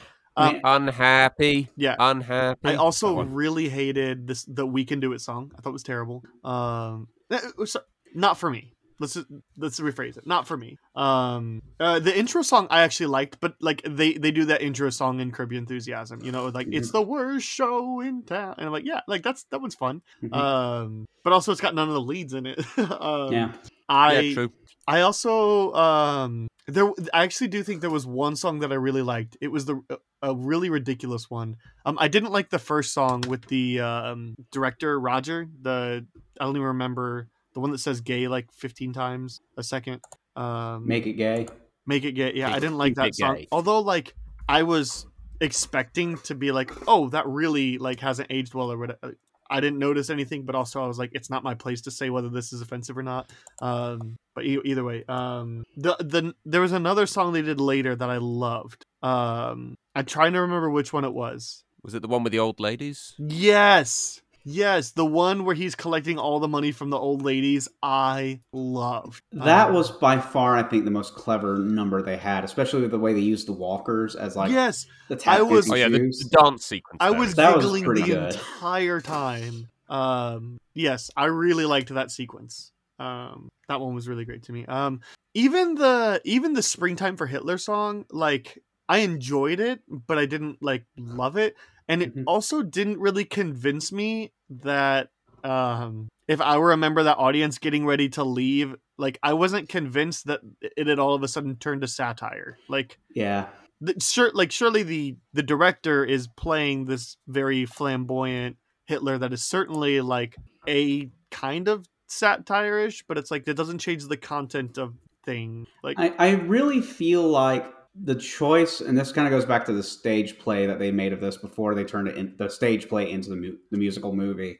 The decision not to include the character of Lorenzo Saint Dubois, better probably known as L S D, in the movie, I feel like kind of hurt it a little bit. Because the fact that it's just like, you have somebody who's like that over the top. And that's kind of one reason why this movie didn't quite hit as well for me as the original Mel Brooks one is. Who's this character that you're speaking? Like, what is their in, role? In the original role, he's, according to reading Wikipedia, he's a charismatic but only semi-coherent flower power hippie who can barely remember his own name. And he's the one that gets cast as the role of Hitler in the movie. I, th- I think the reason he's cut is because the remake is set in the fifties, I think, mm-hmm. and there weren't hippie in the fifties. I think that's something I read. Yeah, I could, I could see that, but still, it's just one of those things where... And it, it, like I said, it's one of those things, I, the reason why I think I prefer the Mel Brooks one more so than this one is because of the fact that Mel Brooks, you kind of go in, you understand how over the top this is going to be. You know he's going to exaggerate things in this for the sake of comedy. And some of the things that work well in the original just fall flat because of the fact that they, yes, they're trying to do the same thing, it just doesn't work. Okay. Uh, Matthew Broderick's performance definitely uh, struck that way with me. Yeah. Okay. It's like a lot of the lines he says that are Gene Wilder's lines in the original, it's just his line delivery of them. Yeah. It's just not anything like the same kind of emotion. It's, it's like, Matthew um, Broderick, I love you, but no. Since we're on the yeah, topic, he, he's, I he's hated Matthew, Matthew Broderick in this movie. I was not a fan um, of him in this movie. Now, I loved Nathan Lane, uh, and I think that the two of them even worked well together, but like the minute that it lost me was when he freaks out about the blankie. Um, And he's like, give it back, give it back, give it back. You know, and he like, has that big freak out in the beginning of the movie. And well, it, it's even more so with Gene Wilder in the original. Well, and I feel like Gene Wilder will pull it off. Oh, right? But like, Gene oh, yeah, Wilder pulls it off. Really Perfect. Did Wilder. Not, like, he, and here's the thing, too. If you were to tell him, if you were to show me the original and then say, oh, yeah, and we're thinking for this, for we're, we're going to remake it, we're going to do a musical, we're thinking Matthew Broderick. I would probably be like, that sounds great. Mm-hmm. Like, it's, it's one of those on paper, I think, because it works, but it didn't work in actuality for me at yeah. all. Um, I think he's, I think he plays the insecure part of it really well, but like, he's also missing like some of the charm and charisma, and, and the scenes where he like does the blank, the blankie thing just come off as like more annoying than anything. And I get mm-hmm. like the character's obviously supposed to be like a bit annoying, but that was, um, I, I, I really, really hated him.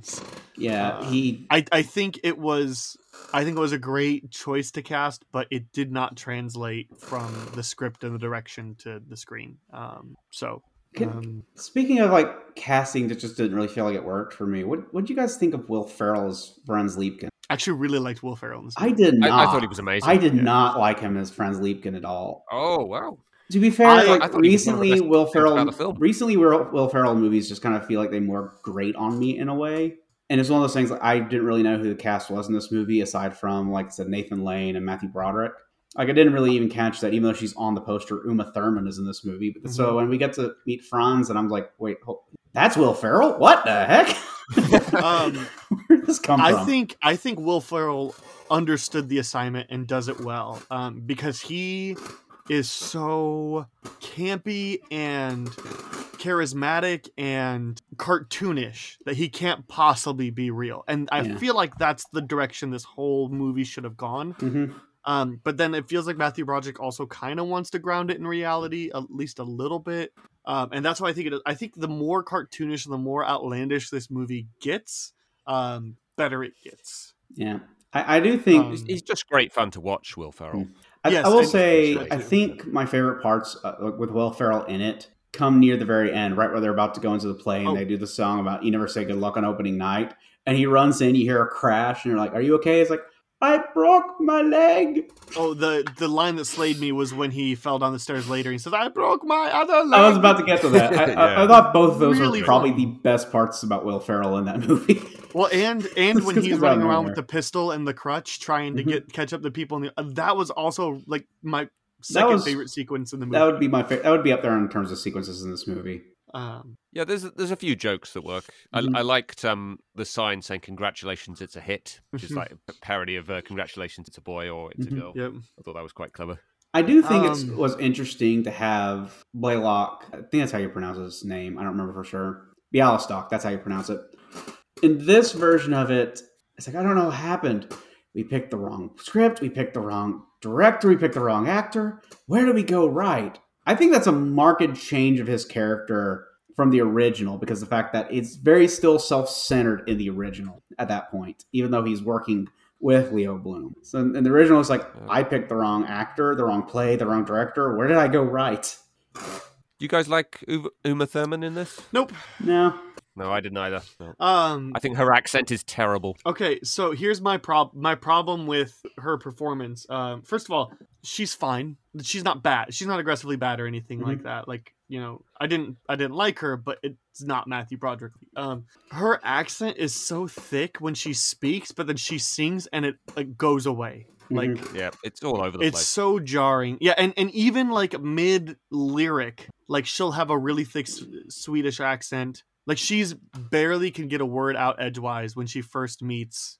Um, you know, she doesn't understand anything, but but but it's so hard. And I get right when you're singing, it's a lot harder to control accents. But I'm like, they really just need to find a middle ground. Yeah. Um, you know, and make her a little bit less. Again, like I'm all for more cartoonish, but yeah. Um, yeah. Yeah, I... I mean, it's like I said, there's so many of the jokes in the original that actually kind of work, even though there's some things about that movie you're just like, okay, looking back at that, that's definitely not aged well. They just, in this one, don't land. The gay jokes, I think. Yeah. They're not aged well. Yeah. No, I, I, I will there's say... A, there's a lot of them as well.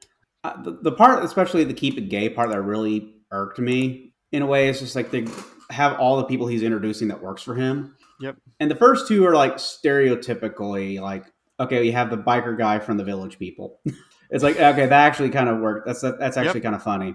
Then they have the next person, which in my mind, for some reason, I joked, it's like, I didn't know Elton John was in this film. And then we got to the next one, which is the woman. I'm just like, and you ruined it. you were... You you went over the I top. I think where they lost me was when they me. said, um, I think where they lost me was when they said, uh, we've got to go back in the closet. Yeah, yes. That lost me a little that bit is, too. That is so on the nose. Yeah, it's a little too on the nose. Um, yeah. Yeah. Um, yeah, I th- I feel like this movie just is, nobody kind of really knew. Like, I feel like some, like Will Ferrell knew, right? He signed up for a, an originally Mel Brooks project. And like the like director, I feel like wanted that, but... Doesn't feel like Matthew Broderick was the right choice, and Nathan Lane is is really good at the comedic stuff. I think he's also playing it a little too straight man. Um, like I would like to see him be a little bit more cartoony. Um, and uh, yeah, I, I don't think that um, Uma Thurman fits in with the two of them very well at all.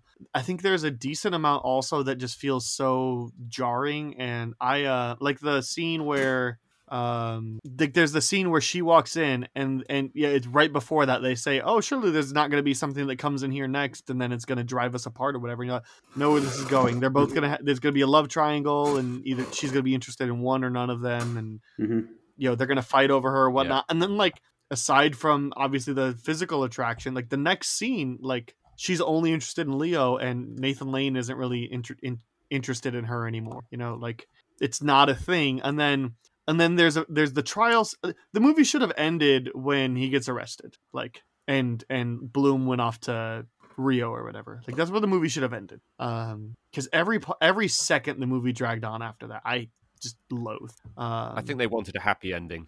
Right, they wanted a happy ending, yeah. But like it just the whole doing the courtroom and showing Bloom in um in Rio and all like.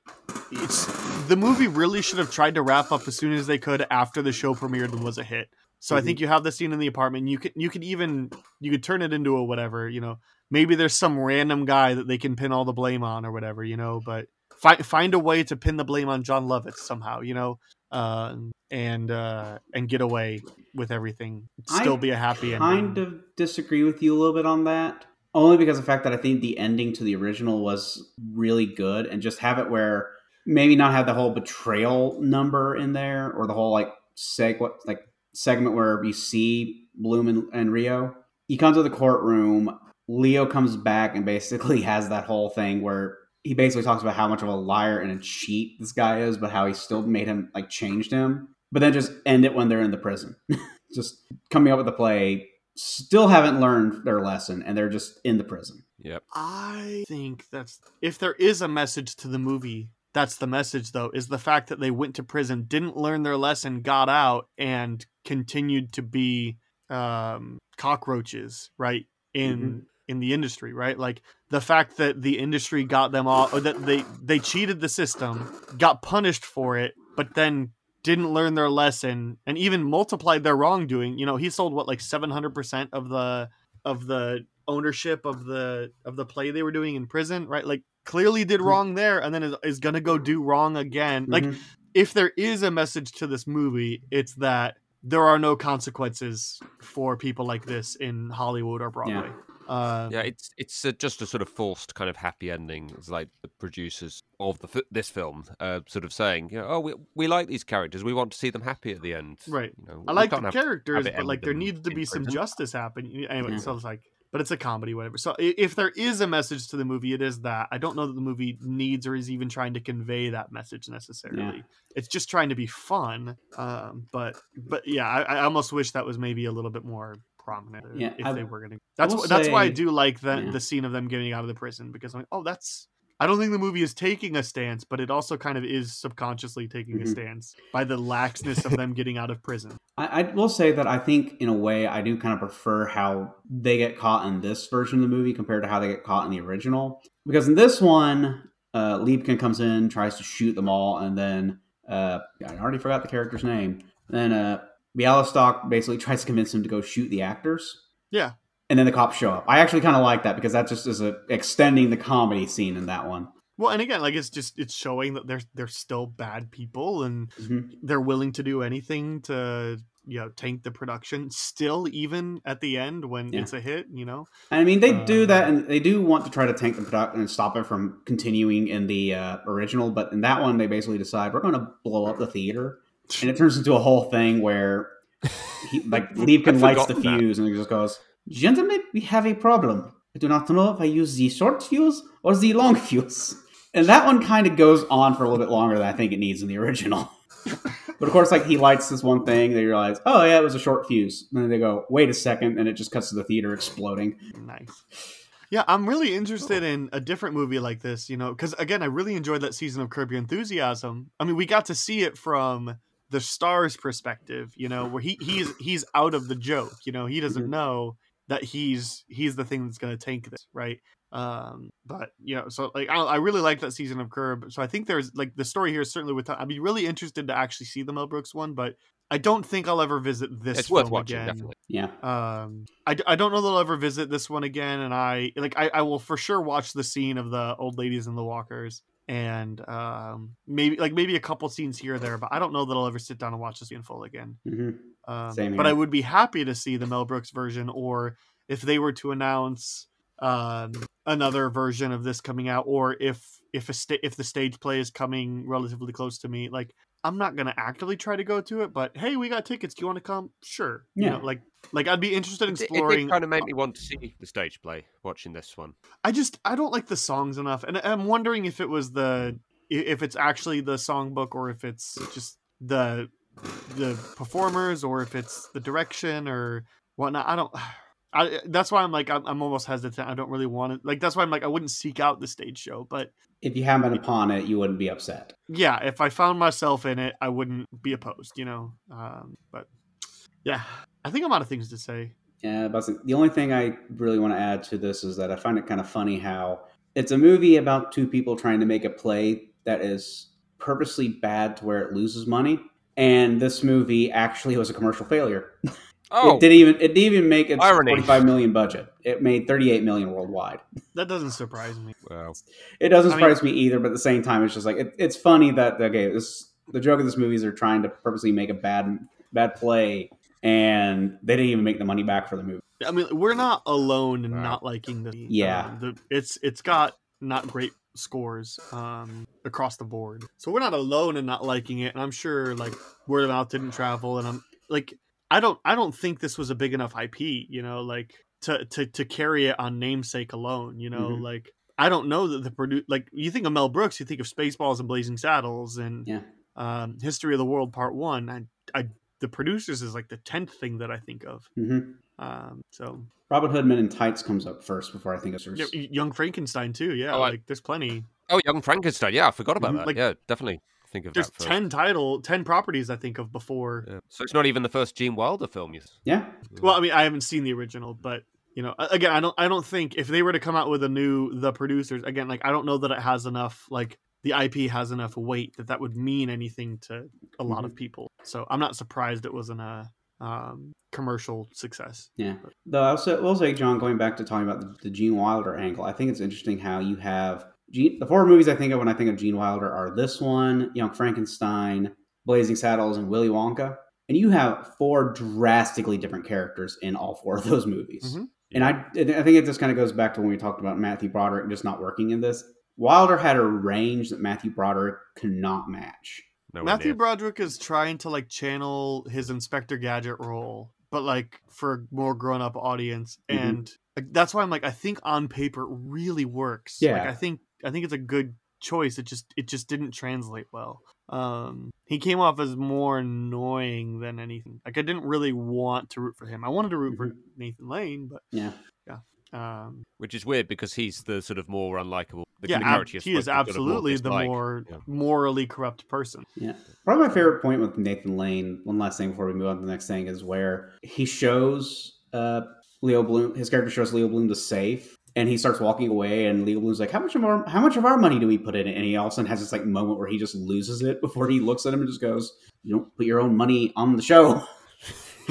yeah, that that was one joke that actually I thought yeah, worked. That that one worked very well for me. Sure. Let's uh let's do the B plot then. Um, right. We're gonna fantasy cast this movie, uh, this property. Sorry, uh, and I do want to start by asking: um, is there anything special about? Like, are you doing a movie? Are you doing a play? Is it a musical? Is it not a musical? Are you doing a series? Like, what what is your vision for doing The Producers again? I would personally, uh, I would probably make it a musical. You would go with a, a musical, musical film. M- musical film, yeah. Okay. I was thinking I'd probably try to shy away from the musical angle. Just try to recapture the Mel Brooks, everything is just over the top kind of thing, which might be interesting based on who I picked for the different roles, whether or not it would work or not. I so badly thought uh, about making this an animated project um, because I've, I've been talking about how I wish it was more cartoon, and I just that was resonating with me. But I already picked some, thing, some things that I really love, so I'm not going to commit, but I really did consider that.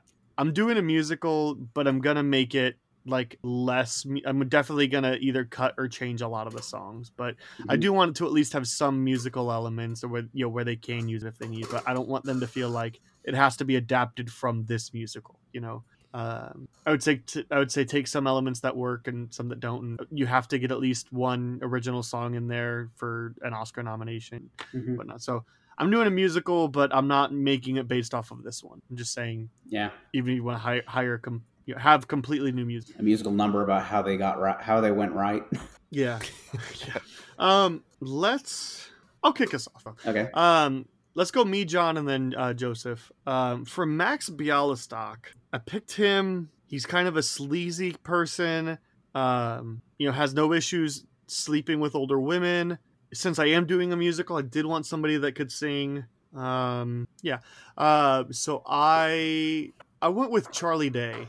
Okay. Hmm. Yeah, I'm really that. happy with that choice. I, I can um, definitely see that. I, I was like, I really wanted to put him in here. I don't know. I was like, I don't know. I, I did consider him for Friends for a little bit, but um, I think he can pull off the sleazy really well, you know, mm-hmm. and, you know, he can be get a chance to kind of break out a little bit from his, uh, you know, It's Always Sunny persona where he's like the, you know, the dumb, like he can play other characters. He's done it in Horrible Bosses, Pacific Rim, and le- he's in, he's the voice of um, Benny in the Lego Movie. I mean, I realize he's mo like he's still got the same voice. Um, anyway, just uh, yeah, I picked Charlie Day. Uh, John. Uh, I was just worried he might be a little bit old, but uh, I think actually he's about the same age as Charlie Day. Uh, Bradley Cooper. Okay. So yeah, he, he, he's had a few singing roles uh, in the past. He's worked, worked really well yeah, with Lady Gaga in A Star Is Born, and um, who was he with in Silver Lining Play? Remember? Uh, Jennifer Lawrence. Jennifer Lawrence, yes. Uh, so yeah, he, he works just well into the sort of like uh, the sort of charming kind of roles uh, that he would sort of have to pull a, pull off uh, to charm Leo into working with him, uh, and also can sing as well. Yeah, yeah. Joseph, I'm actually kind of concerned with who I. picked for this because of the fact that I'm hearing you guys talk about it, I'm like, that's those are actually pretty good. Uh, but I think, especially because I'm not going the musical route, and I'm definitely feeling like Bialystock needs to be kind of more the straight man of the two when it comes to him and Leo Bloom. I decided to go with Russell Crowe. Because I feel like he he does have the comedy chops where he's playing the straight man in an absolutely bizarre situation. And I think sure. that would just kind of work for this. I mean, he also, like, can sing. He can sing. Even even though I'm not going the musical route in my, my, in my thinking, him playing the straight man in the absurd situation does work well for what I'm going with. Okay. Yeah. No, I, I, I buy into it. Um... Yeah, I'm mostly just thinking, I picked a lot of comedians, or at least people I, can, I know can do comedy, because I still want it to feel that Mel Brooksy, and I want it to I want it to have that Mel Brooks punch to it, you know? Mm-hmm. I still want. So for Leo Bloom, I picked Joseph Gordon-Levitt. Um, the man is a showman, and it's ridiculous that we haven't really got a chance to see him showcase that talent yeah, yet. We, like, we need more Joseph Gordon-Levitt. How has he not led a musical yet? Um, so, good question. Yeah. Like, I know, like, he's done... He's done musical things, um, but like, how has he not, you know, been in a Damien Chazelle movie, you know? Uh, anyway, or a adaptation of whatever's popular. Anyway, um, yeah. And I also think that um, he can bring that kind of innocence to the Bloom role. You know, I think he can do both. And I think, you know, when he needs to freak out about the the blanket and being a comfort, I think it's gonna, I think he would, would pull it off really. Yeah. Yep. Um, John? Uh, I went with Andrew Garfield. Um, yeah.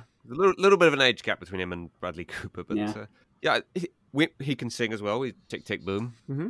Um, we know he can work uh, well in he- high emotional sort of scenes. Uh, he, he works well o- off of other characters. You know, his chemistry with um, Gwen Stacy in the Amazing Spider-Man films. Probably the only really good thing about those films. Um, Where's that mute button?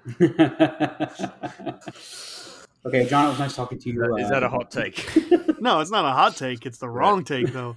Oh, it's a wrong take. Okay. Uh, but yeah, I, I feel bad for him that those films uh, were not more successful, really, because uh, he was really good in them. I love that they're finally getting like their justice after, you know, with the... I love that people were so happy to see him back in No Way Home as opposed to, you know... Oh, yeah.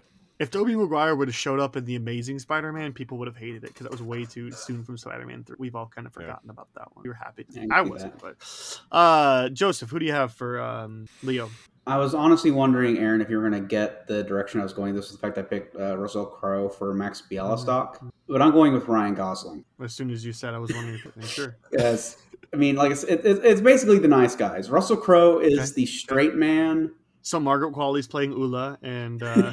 no, I promise is the only uh, nice guys combina- combination I have here. So hey, it's welcome. I watched that movie again this week, and I, I, I need to watch know, it again. It's so fun. It's, and like I said, Ryan Gosling, I think definitely could play off the more comedy role that you need for Leo Bloom.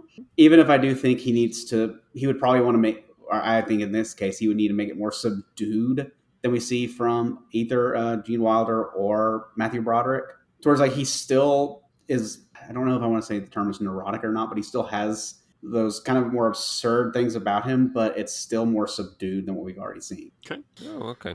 For Ula, um, I had a really hard time picking this one because I really wanted to try some pick somebody that I think could do like foreign. Um, I don't know that we need it though. Does Ula need to be foreign, or can she just be came from out of town and is like came from small town and is just trying to make it big? So I'm going to remove the foreign aspect to her character. I would agree. Um, I hadn't even thought of that.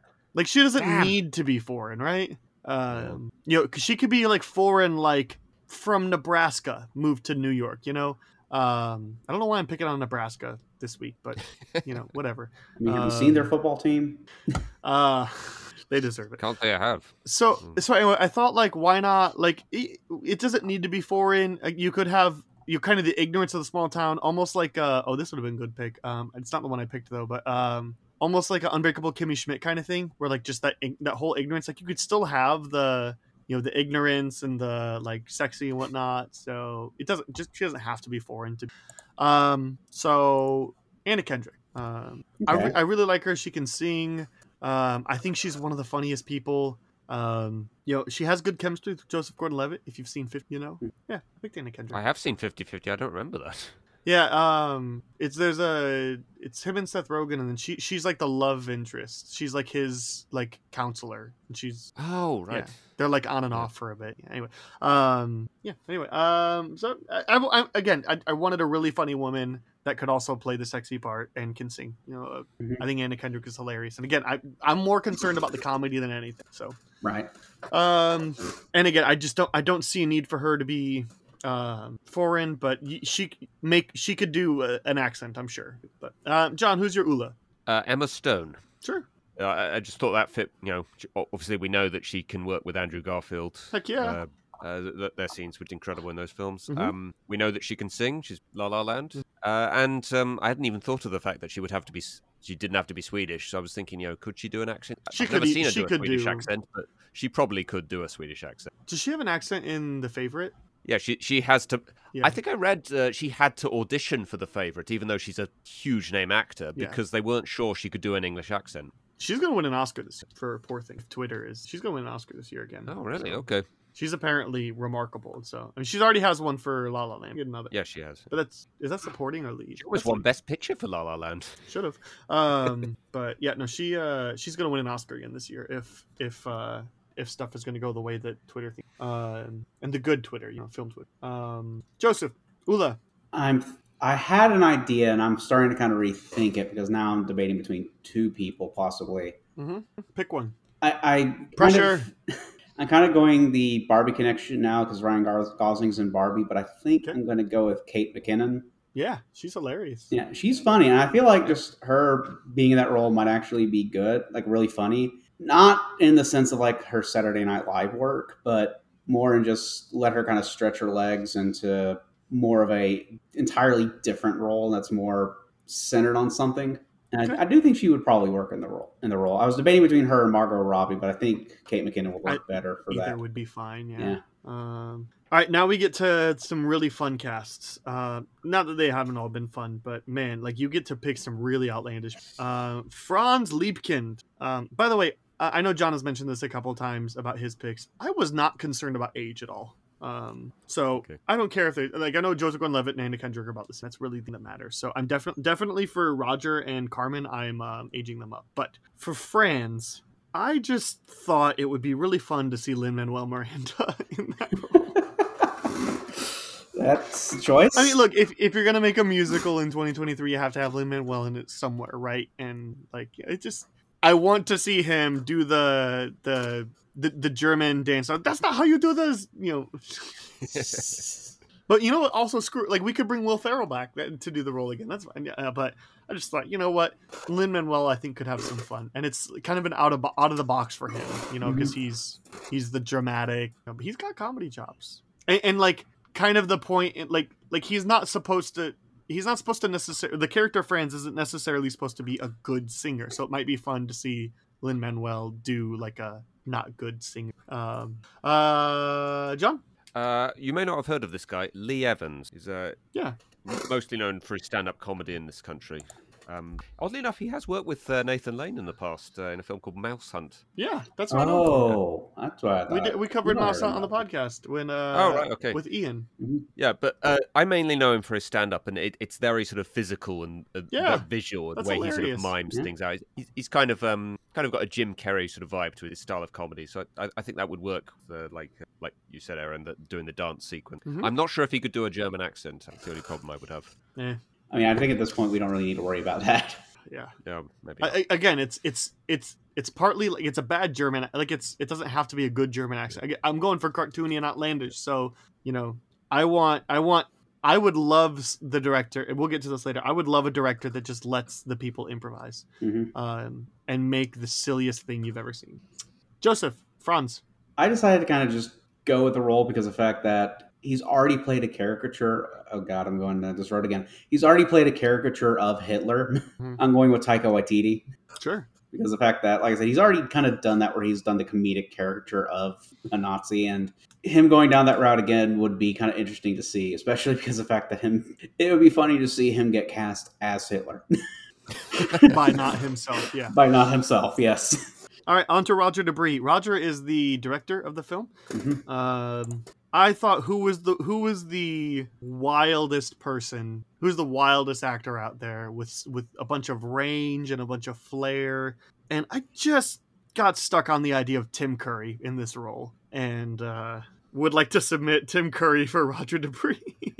I had another person in mind that I actually made Carmen um, because I didn't believe that person could you know, could could also pull off the last minute plays Hitler. But can mm-hmm. you imagine Tim Curry in that role?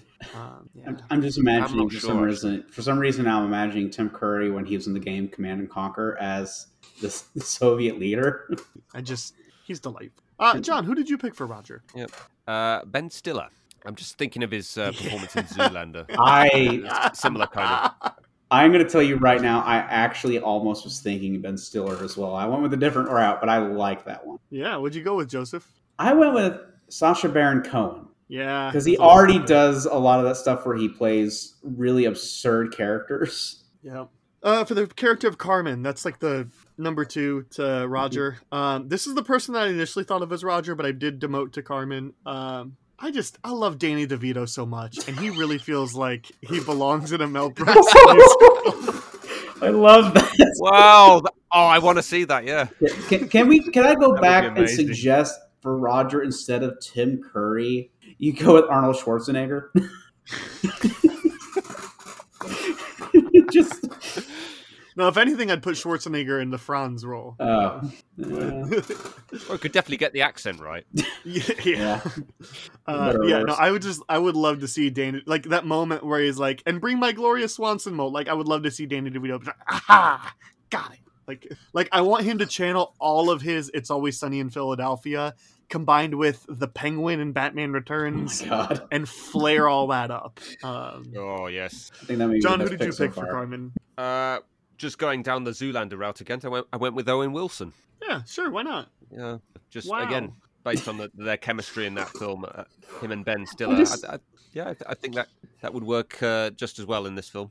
Aaron, you said that, and now I'm just imagining him in the role, and Max and Leo have like walked into the place where the director lives, and it's just Owen Wilson takes the little like eyeglass that's around the guy around his neck, puts it over his eye, and just wow. just... This is in my head now. uh, Joseph, who did you pick yeah. for Carmen? I kind of took a curveball on this one. Mm-hmm. I decided to go with Andy Samberg. He's yeah. easily one of the best com- comic actors of today. And just, I think he would just add a layer to that that you would not expect him to do. I agree. All right, so um, tying it all together is the writer and director. I have one person writing and directing. Um, let me say, let me just tell you my honorable mention for this. I really thought about James Gunn um, doing um, that would be an interesting poll. Hmm. Yeah, but then I had an idea.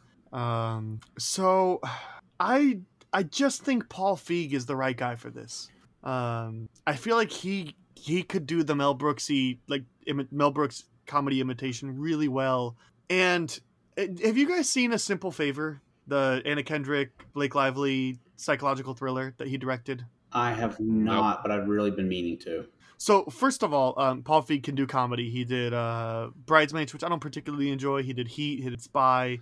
Um, he's done he's done a good amount. And not only that, but he's he started off um, acting in... Uh, um he started off acting like he's he's an actor in Heavyweights, which I watched again re- um so he he started off doing some comedy acting, so he's he's he's he's written and directed a lot of clever comedy, so I think he could do the that stuff first. But in A Simple Favor, um first of all, the movie's really good, but there's actually an, like an alternate ending that is a musical number, and it's really great. Um, I think Paul Feig is what I picked. Okay. Uh, that's what I'm going with. And I almost went with James Gunn. Um, actually, when I was toying about making this um, animated, um, I was going to have James Gunn write the screenplay and Andrew Stanton, who directed WALL-E, I was going to have him direct it. But then I went away from animated. Okay. I'm landing on Paul Feig. John, who who is who is uh, making your film? Lin-Manuel Miranda. Sure. Sure. He yeah, can do it. That makes sense. Yep. Again, with Andrew, Andrew Garfield in uh, Tick, Tick, Boom. Uh, we know he can write music. We know he can compose. We know he can sing. Although I wouldn't need to sing if he was directing. Uh, he could. He yeah, could he's, cameo. He's he could. He could play the John Lovitz character. You know, because oh, yeah. that's just one scene. But yeah, I, I've got him as the director and the writer. So yeah. Cheated a little. But I'm bit. saying you could like put him in a cameo, kind of like how he's in, in The Heights, and he's you know the the ice cream man or whatever. Oh yeah, that that could work. Yeah. Yeah, you just give him like he, he would put himself in there, but in a small. But yeah, he, he he could write the songs that. Uh, Oh, he would for sure, yeah. Do it all. Um, Joseph, who's tying your film together? I think I'm going to make a choice with this one. And I say it that way because of the fact that it's definitely going to be a choice because of the fact that it would either work extremely well or it would be the worst thing you have ever seen put to film. Mm-hmm. But I'm thinking of a tag team duo between Taika Waititi and Sacha Baron Cohen, because if I'm right, they both have written and directed a lot of different things. Sacha so, have they ever worked together? I don't think they've ever worked together. I'm not sure. I'm just, I, I don't remember if Sacha Baron Cohen has ever directed. And I'm kind of looking at his IMDb now. He's worked as a writer. Yeah. And as an actor. Didn't he direct Borat? No. No, he's just credited as, as a I think he's he's definitely credited as a writer on those, but that's because so much of that movie's improv. But mm-hmm. I think he's also direct, like written, yeah. like helped write things like. How um, can you say he didn't direct Borat? Because he's like. It's all improv in those. He's yeah, yeah, only right, directed right, he's uh, two episodes of something called uh, "Who Is America." That, okay. Um, but yeah, Borat was directed by Ray Charles, uh, and yeah, I don't even Borat's know who that subsequent is. Movie film was directed by Jason. Two people I don't know, but made movies that I love. Yeah, but yeah, I I feel like a, I don't know why, but I just want to see. Larry what Charles would is a Seinfeld guy. Yeah. I, I just want to see what would happen if you took Taika Waititi, Sacha Baron Cohen, and basically said, okay, you both are going to write and direct this movie. Like I said, either it would be amazing or it would be terrible. There is no in between. I mean, he could. I'm not saying they couldn't. I'm just saying I don't know if it would. Oh my gosh, this makes too much sense. Okay, so the guy that directed the first Borat was a Seinfeld guy, right? Yeah. He did a lot of Seinfeld. Caribbean. Guy that did Borat two is uh is a director on What We Do in the Shadows show and Nathan for You. That makes just too much sense. It really does kind of make too much sense. It's just nowhere near as good. It has been. Um, yeah, we'll do it. Um. Let us know in the replies to um, Twitter, Threads, Blue Sky, Instagram, wherever you're seeing this um, this this episode posted, whatever social medias you use. Um, let us know what you um, what what your favorite fantasy cast is, or come up with one yourself and reply. Would really I really love reading when people submit their own um, to to kind of see. So I uh, would really appreciate. Um, seeing that, just reply to the Siftpop post. Um that just leaves a spin-off for us to do. Uh what is that one thing in any area of pop culture you want to tell everybody to check out or to stay away from? Let's go in reverse order, kind of. Um uh, let's do let's go Joseph, and then I'll go John, you'll wrap us up. Uh joseph. Well, I'm kind of weighing on like a couple things that I'm thinking about that I want to recommend. Pressure. I know. uh I think I'll go with a musical. Okay. That I have uh like I had listened to the music already, but then I've uh, noticed that this is from back in twenty twenty-one. Uh, they actually have an Apple T V. Uh, it's on Apple T V where they actually ha- did the same thing like with Hamilton, where they recorded the Broadway show. I know where show. You're going with this, and it's great. It's Come From Away. Yeah, that show's great. It's a very fun show, and I, I kind of decided to watch it because of the fact that obviously as we're recording this, the Monday before this was the anniversary of one of the worst events that has ever happened in American history in my lifetime. And Come From Away discusses that, but in a sense of people who are essentially stuck in a place where they don't, obviously they still don't, they don't know all the details as the characters. And they're basically being funneled into a small town in Newfoundland and Gander. And it's one of those things where the dealing with the chaos of the aftermath and just obviously seeing all these characters coming together, dealing with the tragedy, but also In, in many ways growing into something better about themselves and meeting new people and becoming friends with the people on the island generally speaks to me in a really good way, because the fact that it's one of those things where even in the darkest times, there's just that light that we just need to remember is there. And that's kind of, that's kind of why I wanted to say I would recommend uh, Come From Away, because it just, it does it so perfectly. It still handles the tragedy that occurred that day, but it also brings in joy. Come From Away is great. Um, I've seen it live and um, on Apple T V. It's awesome. Um, it's really fun. I have Apple T V now, so I'm gonna have to check that mm-hmm. out. I, I mean, I, w- I would be curious. I don't know if their content differs stateside, like stateside versus international. You, you might want to check. To I see don't think it does. Yeah, I, I wouldn't doubt it was, because mm-hmm. they only do original content, but I don't think that's something they made. I think that's something they bought the distribution rights to. Mm-hmm. But anyway, um, okay. It's really good. It's pretty brisk. Um, yeah. Based on a true story, it's awesome. Mm-hmm. Um, I'm going to go in the middle here. Um, I, I have this group of guys that meets, uh, we meet on Monday nights, and I, uh, and we, um, we watch a movie. Um, and it's typically one that's like, we're, you know, one of us loves this movie and we're showing it to other people. So somebody, um, exposed me to this film that came out in twenty twenty-one. Um, it's on Hulu. It's called All My Friends Hate Me. Um, and I am saying I did not like this movie, but I think there's going to be a lot of people that would. Um, the it's it's it's quote unquote a black comedy. Um, I think it's more of like a wannabe psychological thriller with a comedy element back. Like it's, it doesn't have a lot of haha moments or even a lot of like black comedy moments. Um, it's a very bleak film. It's essentially this guy goes up to reconnect with some college friends five years after they graduate or so. And, um, to celebrate a birthday, but like his friends are treating him pretty poorly and he's having like anxiety attacks, and there's this person that they brought home from the bar that is giving real creepy sketch vibes. It's essentially, I think this, this concept came from this, from the, whoever wrote the screenplay, just reconnecting with college friends and just believing that nobody actually liked him. Um, it's look, it's millennial midlife crisis porn is what it is. Um, I really didn't like this movie, but I'm sure there are going to be people that like it and, or that watch it and really like it. 'Cause somebody showed it to me that really liked it. And it's like, look, I don't, I don't like movies that do that, or that are, that feel meta in that kind of way. Or it really, fe- it really feels like the writer was going through like, uh, like their own therapy session watching it. I, I did not enjoy it. Um, very much at all. So I am personally warning it, but if you are interested in a concept like that, I think you can enjoy it. I think it's, I think it's a, it's, it's got similar energy to something like Bodies, Bodies, Bodies, which is a movie that I love, but it's, um, I did not like this. Um, I think it's competently made. I think that's worth saying. That's why I think some people will still like it. Uh, you, either of you heard of this movie? Nope. I don't think I have. No, no. Never heard of it. It sounds quite relatable, mm-hmm. the way you describe it. Oh, and yeah, and I'm sure a lot of people will relate to it, but like, I don't think there's any use in wallowing in that thought or anything like that, you know? Um, but I realize like that's something that a lot of people struggle with, you know, do my friends actually like me or well? But I don't mm-hmm. think that's worth yeah wallowing in. I don't think it's worth staying on for. Anyway, I, I did not personally enjoy the film, but um, if you, if you disagree with a lot of my takes, then, um, you know, and, and it also, okay. it also feels like wannabe A twenty-four horror too. Um, but it's not distributed by A twenty. Uh, it feels like an audition movie for somebody that wants to make it. Uh, John, what are you going to wrap us up with? I'm going to recommend a series which is on Disney Plus in this country, and I think it's on Hulu uh, over there. It's called The Bear. Yep. Oh, um, I've heard a lot and, of things yeah, about The Bear. I, I thought so. And uh, I, this was all over Disney Plus uh, when the second season dropped uh, mm-hmm. a couple of months ago. Mm-hmm. And I, I didn't know anything about this series uh, when I first started watching. Uh, I just clicked on it, and I was immediately like, oh, it's about a guy who runs a restaurant, and mm-hmm. it's sort of like, sort of all, all the sort of real uh, sort of feelings of uh, like what it's like to work there. And just for context, I've worked in a kitchen for over fifteen years, so this is kind of relatable to me. I'm sort of like the, the, the pure anxiety you feel when you try to run a, a restaurant and get everything out there uh, as quickly as possible.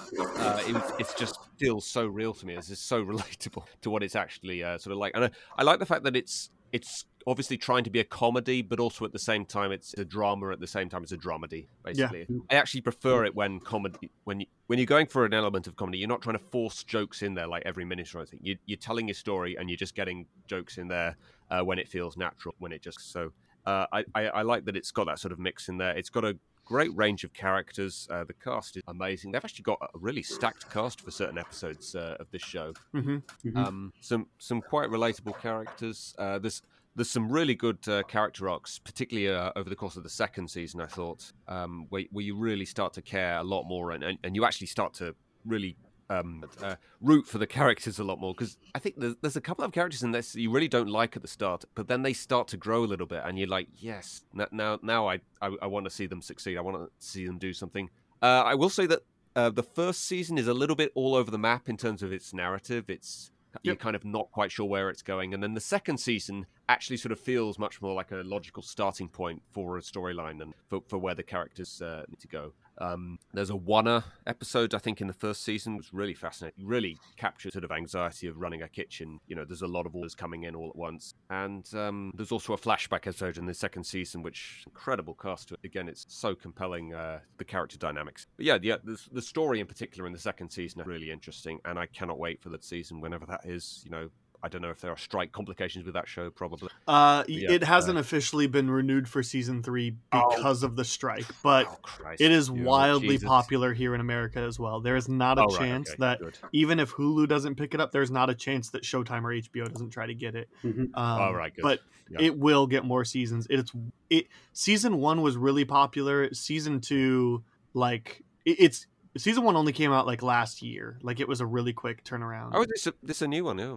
So season two was this year, and season one was like last year. Yeah, so it's. Um, I knew it had to be fairly new because it just dropped season two on Disney Plus. Like, yeah, a couple... but either way, it's it's wildly popular here in the States. Um, so I would be really surprised if they don't option for a season three. I think that's just because of the writer's strike, they haven't yet. Right. Uh, I don't think. Yeah, I don't think they're greenlighting the much of anything right yeah. now. Having worked in a kitchen for fifteen years, I can tell you this is very real. The show, this is very true to well, life. Well, and one thing too. Yeah. Um, first of all, the show is super real. Like even terminology, right? Like hands. And behind and sharp and things like that, you'll hear yeah, that stuff yeah. all the time, right? And, and and hearing the ticket printer go off and you're like, oh damn, P T S D, right? And then uh, yeah. uh but also like and, and even like drinking out of like quart soup containers, you know, drinking water out of those, like it, it all it all feels so like real and authentic, right? But like let me tell you, as somebody who grew up in the suburbs of Chicago, if you've seen The Bear, you've been to Chicago. Like it's so authentically Chicago. It's great. Um, wow. Okay. Like there's lots of things, you know, from the way that they, you know, talk about the Cubs and the White Sox, well, even the, the way people talk, the way people interact, just the way the kind of community is. And it's not a great place either. You know, like their particular street, super authentic. Yep. So, uh, yeah. I was about to say, I just decided to up my, uh, subscription with uh, Disney Plus to be the Disney Plus, Hulu, uh, E S P N Plus bundle. So yep. I might have to uh, cross The Bear off my list. Then. The Bear should be the first thing you watch. On yep. Hulu. Yeah, um, definitely. And probably not a hot take, um, but I f- people talk so much about the episode you're referring to, John, in season two, the one with all the cast. The next episode is better. Um, I'm trying to remember which one that was now. Um, that's the one. Oh, is that the one where he goes to the fancy restaurant? Yes. Yeah. Oh, yeah. Yeah. I, I actually agree. That episode is, it should have been the highlight. Should have been the one that everybody was talking about. Um, but because it doesn't feature a ton of cameo, it's not. Um, no, of course. Um, but people were still talking about it. Anyway, Bear's great. Um, that's a wrap. Remember, you can follow John um, and uh, Joseph on the places they mentioned at the top of the show. I'll have um, some Letterboxd handles linked or uh, typed out in the episode description. Um, and you can follow me on Twitter, Letterboxd, Blue Sky, Threads. If I'm worth finding somewhere, I'm not, uh, you can find me at Schwhitecastle. Uh, quick reminder, Siftpop Radio Zoom is part of the Studio D N A Network. You can check out other great shows at studio d n a dot media or by searching Studio D N A in your podcast player. If you are interested in uh, writing for siftpop dot com, you want to get in contact with the show, send some feedback or questions to explore during the B-plot, then email writersroom at siftpop dot com. And please don't forget to leave us a review on iTunes or Spotify if you're listening over on those platforms. Next week, Robert and Heath are joining me to talk about Monty Python's Meaning of Life, um, which I'm really excited about. And in two weeks, uh, Phil mentioned earlier, Contact um, and District nine. We'll be watching both of those. Uh, Jeff and Jonathan will be joining me for that. So lots of good stuff coming up here. Uh, guys, thank you for taking time out of your Sunday to um, take time out of watching N F L and uh, uh, or the new season of Welcome to Wrexham, whatever you're watching. Uh, to, to There's only one episode. Don't, don't tell me of another series I need to watch behind. I need to get If to you it. like soccer, um, Welcome to Wrexham is great. Uh, I, I, or if I you like, care about Ryan Reynolds and Rob McElhenney. I was about to say, I like love Ryan Reynolds and Rob McElhenney, so I think that would be the main reason I would go. It's a super endearing show. Mm-hmm. Um, it's super genuine. So, and the second season will have a happy ending. And apparently the third, right? Hey, not the way the season's going at the moment, actually. Don't, don't no, give there, was a, there was like a free agency signing that you said or something like that. So. Yeah. Anyway. Um, it, it, it's, it actually involves the team that I live like ten minute walk from. Oh, nice. Nice. Yeah, so uh, it, it's going to be quite relatable. Uh, quite hit quite close to home that third season, I think. Uh, nice. So um, next week, uh, Robert and Heath, Meaning of Life. We will see you guys uh, back.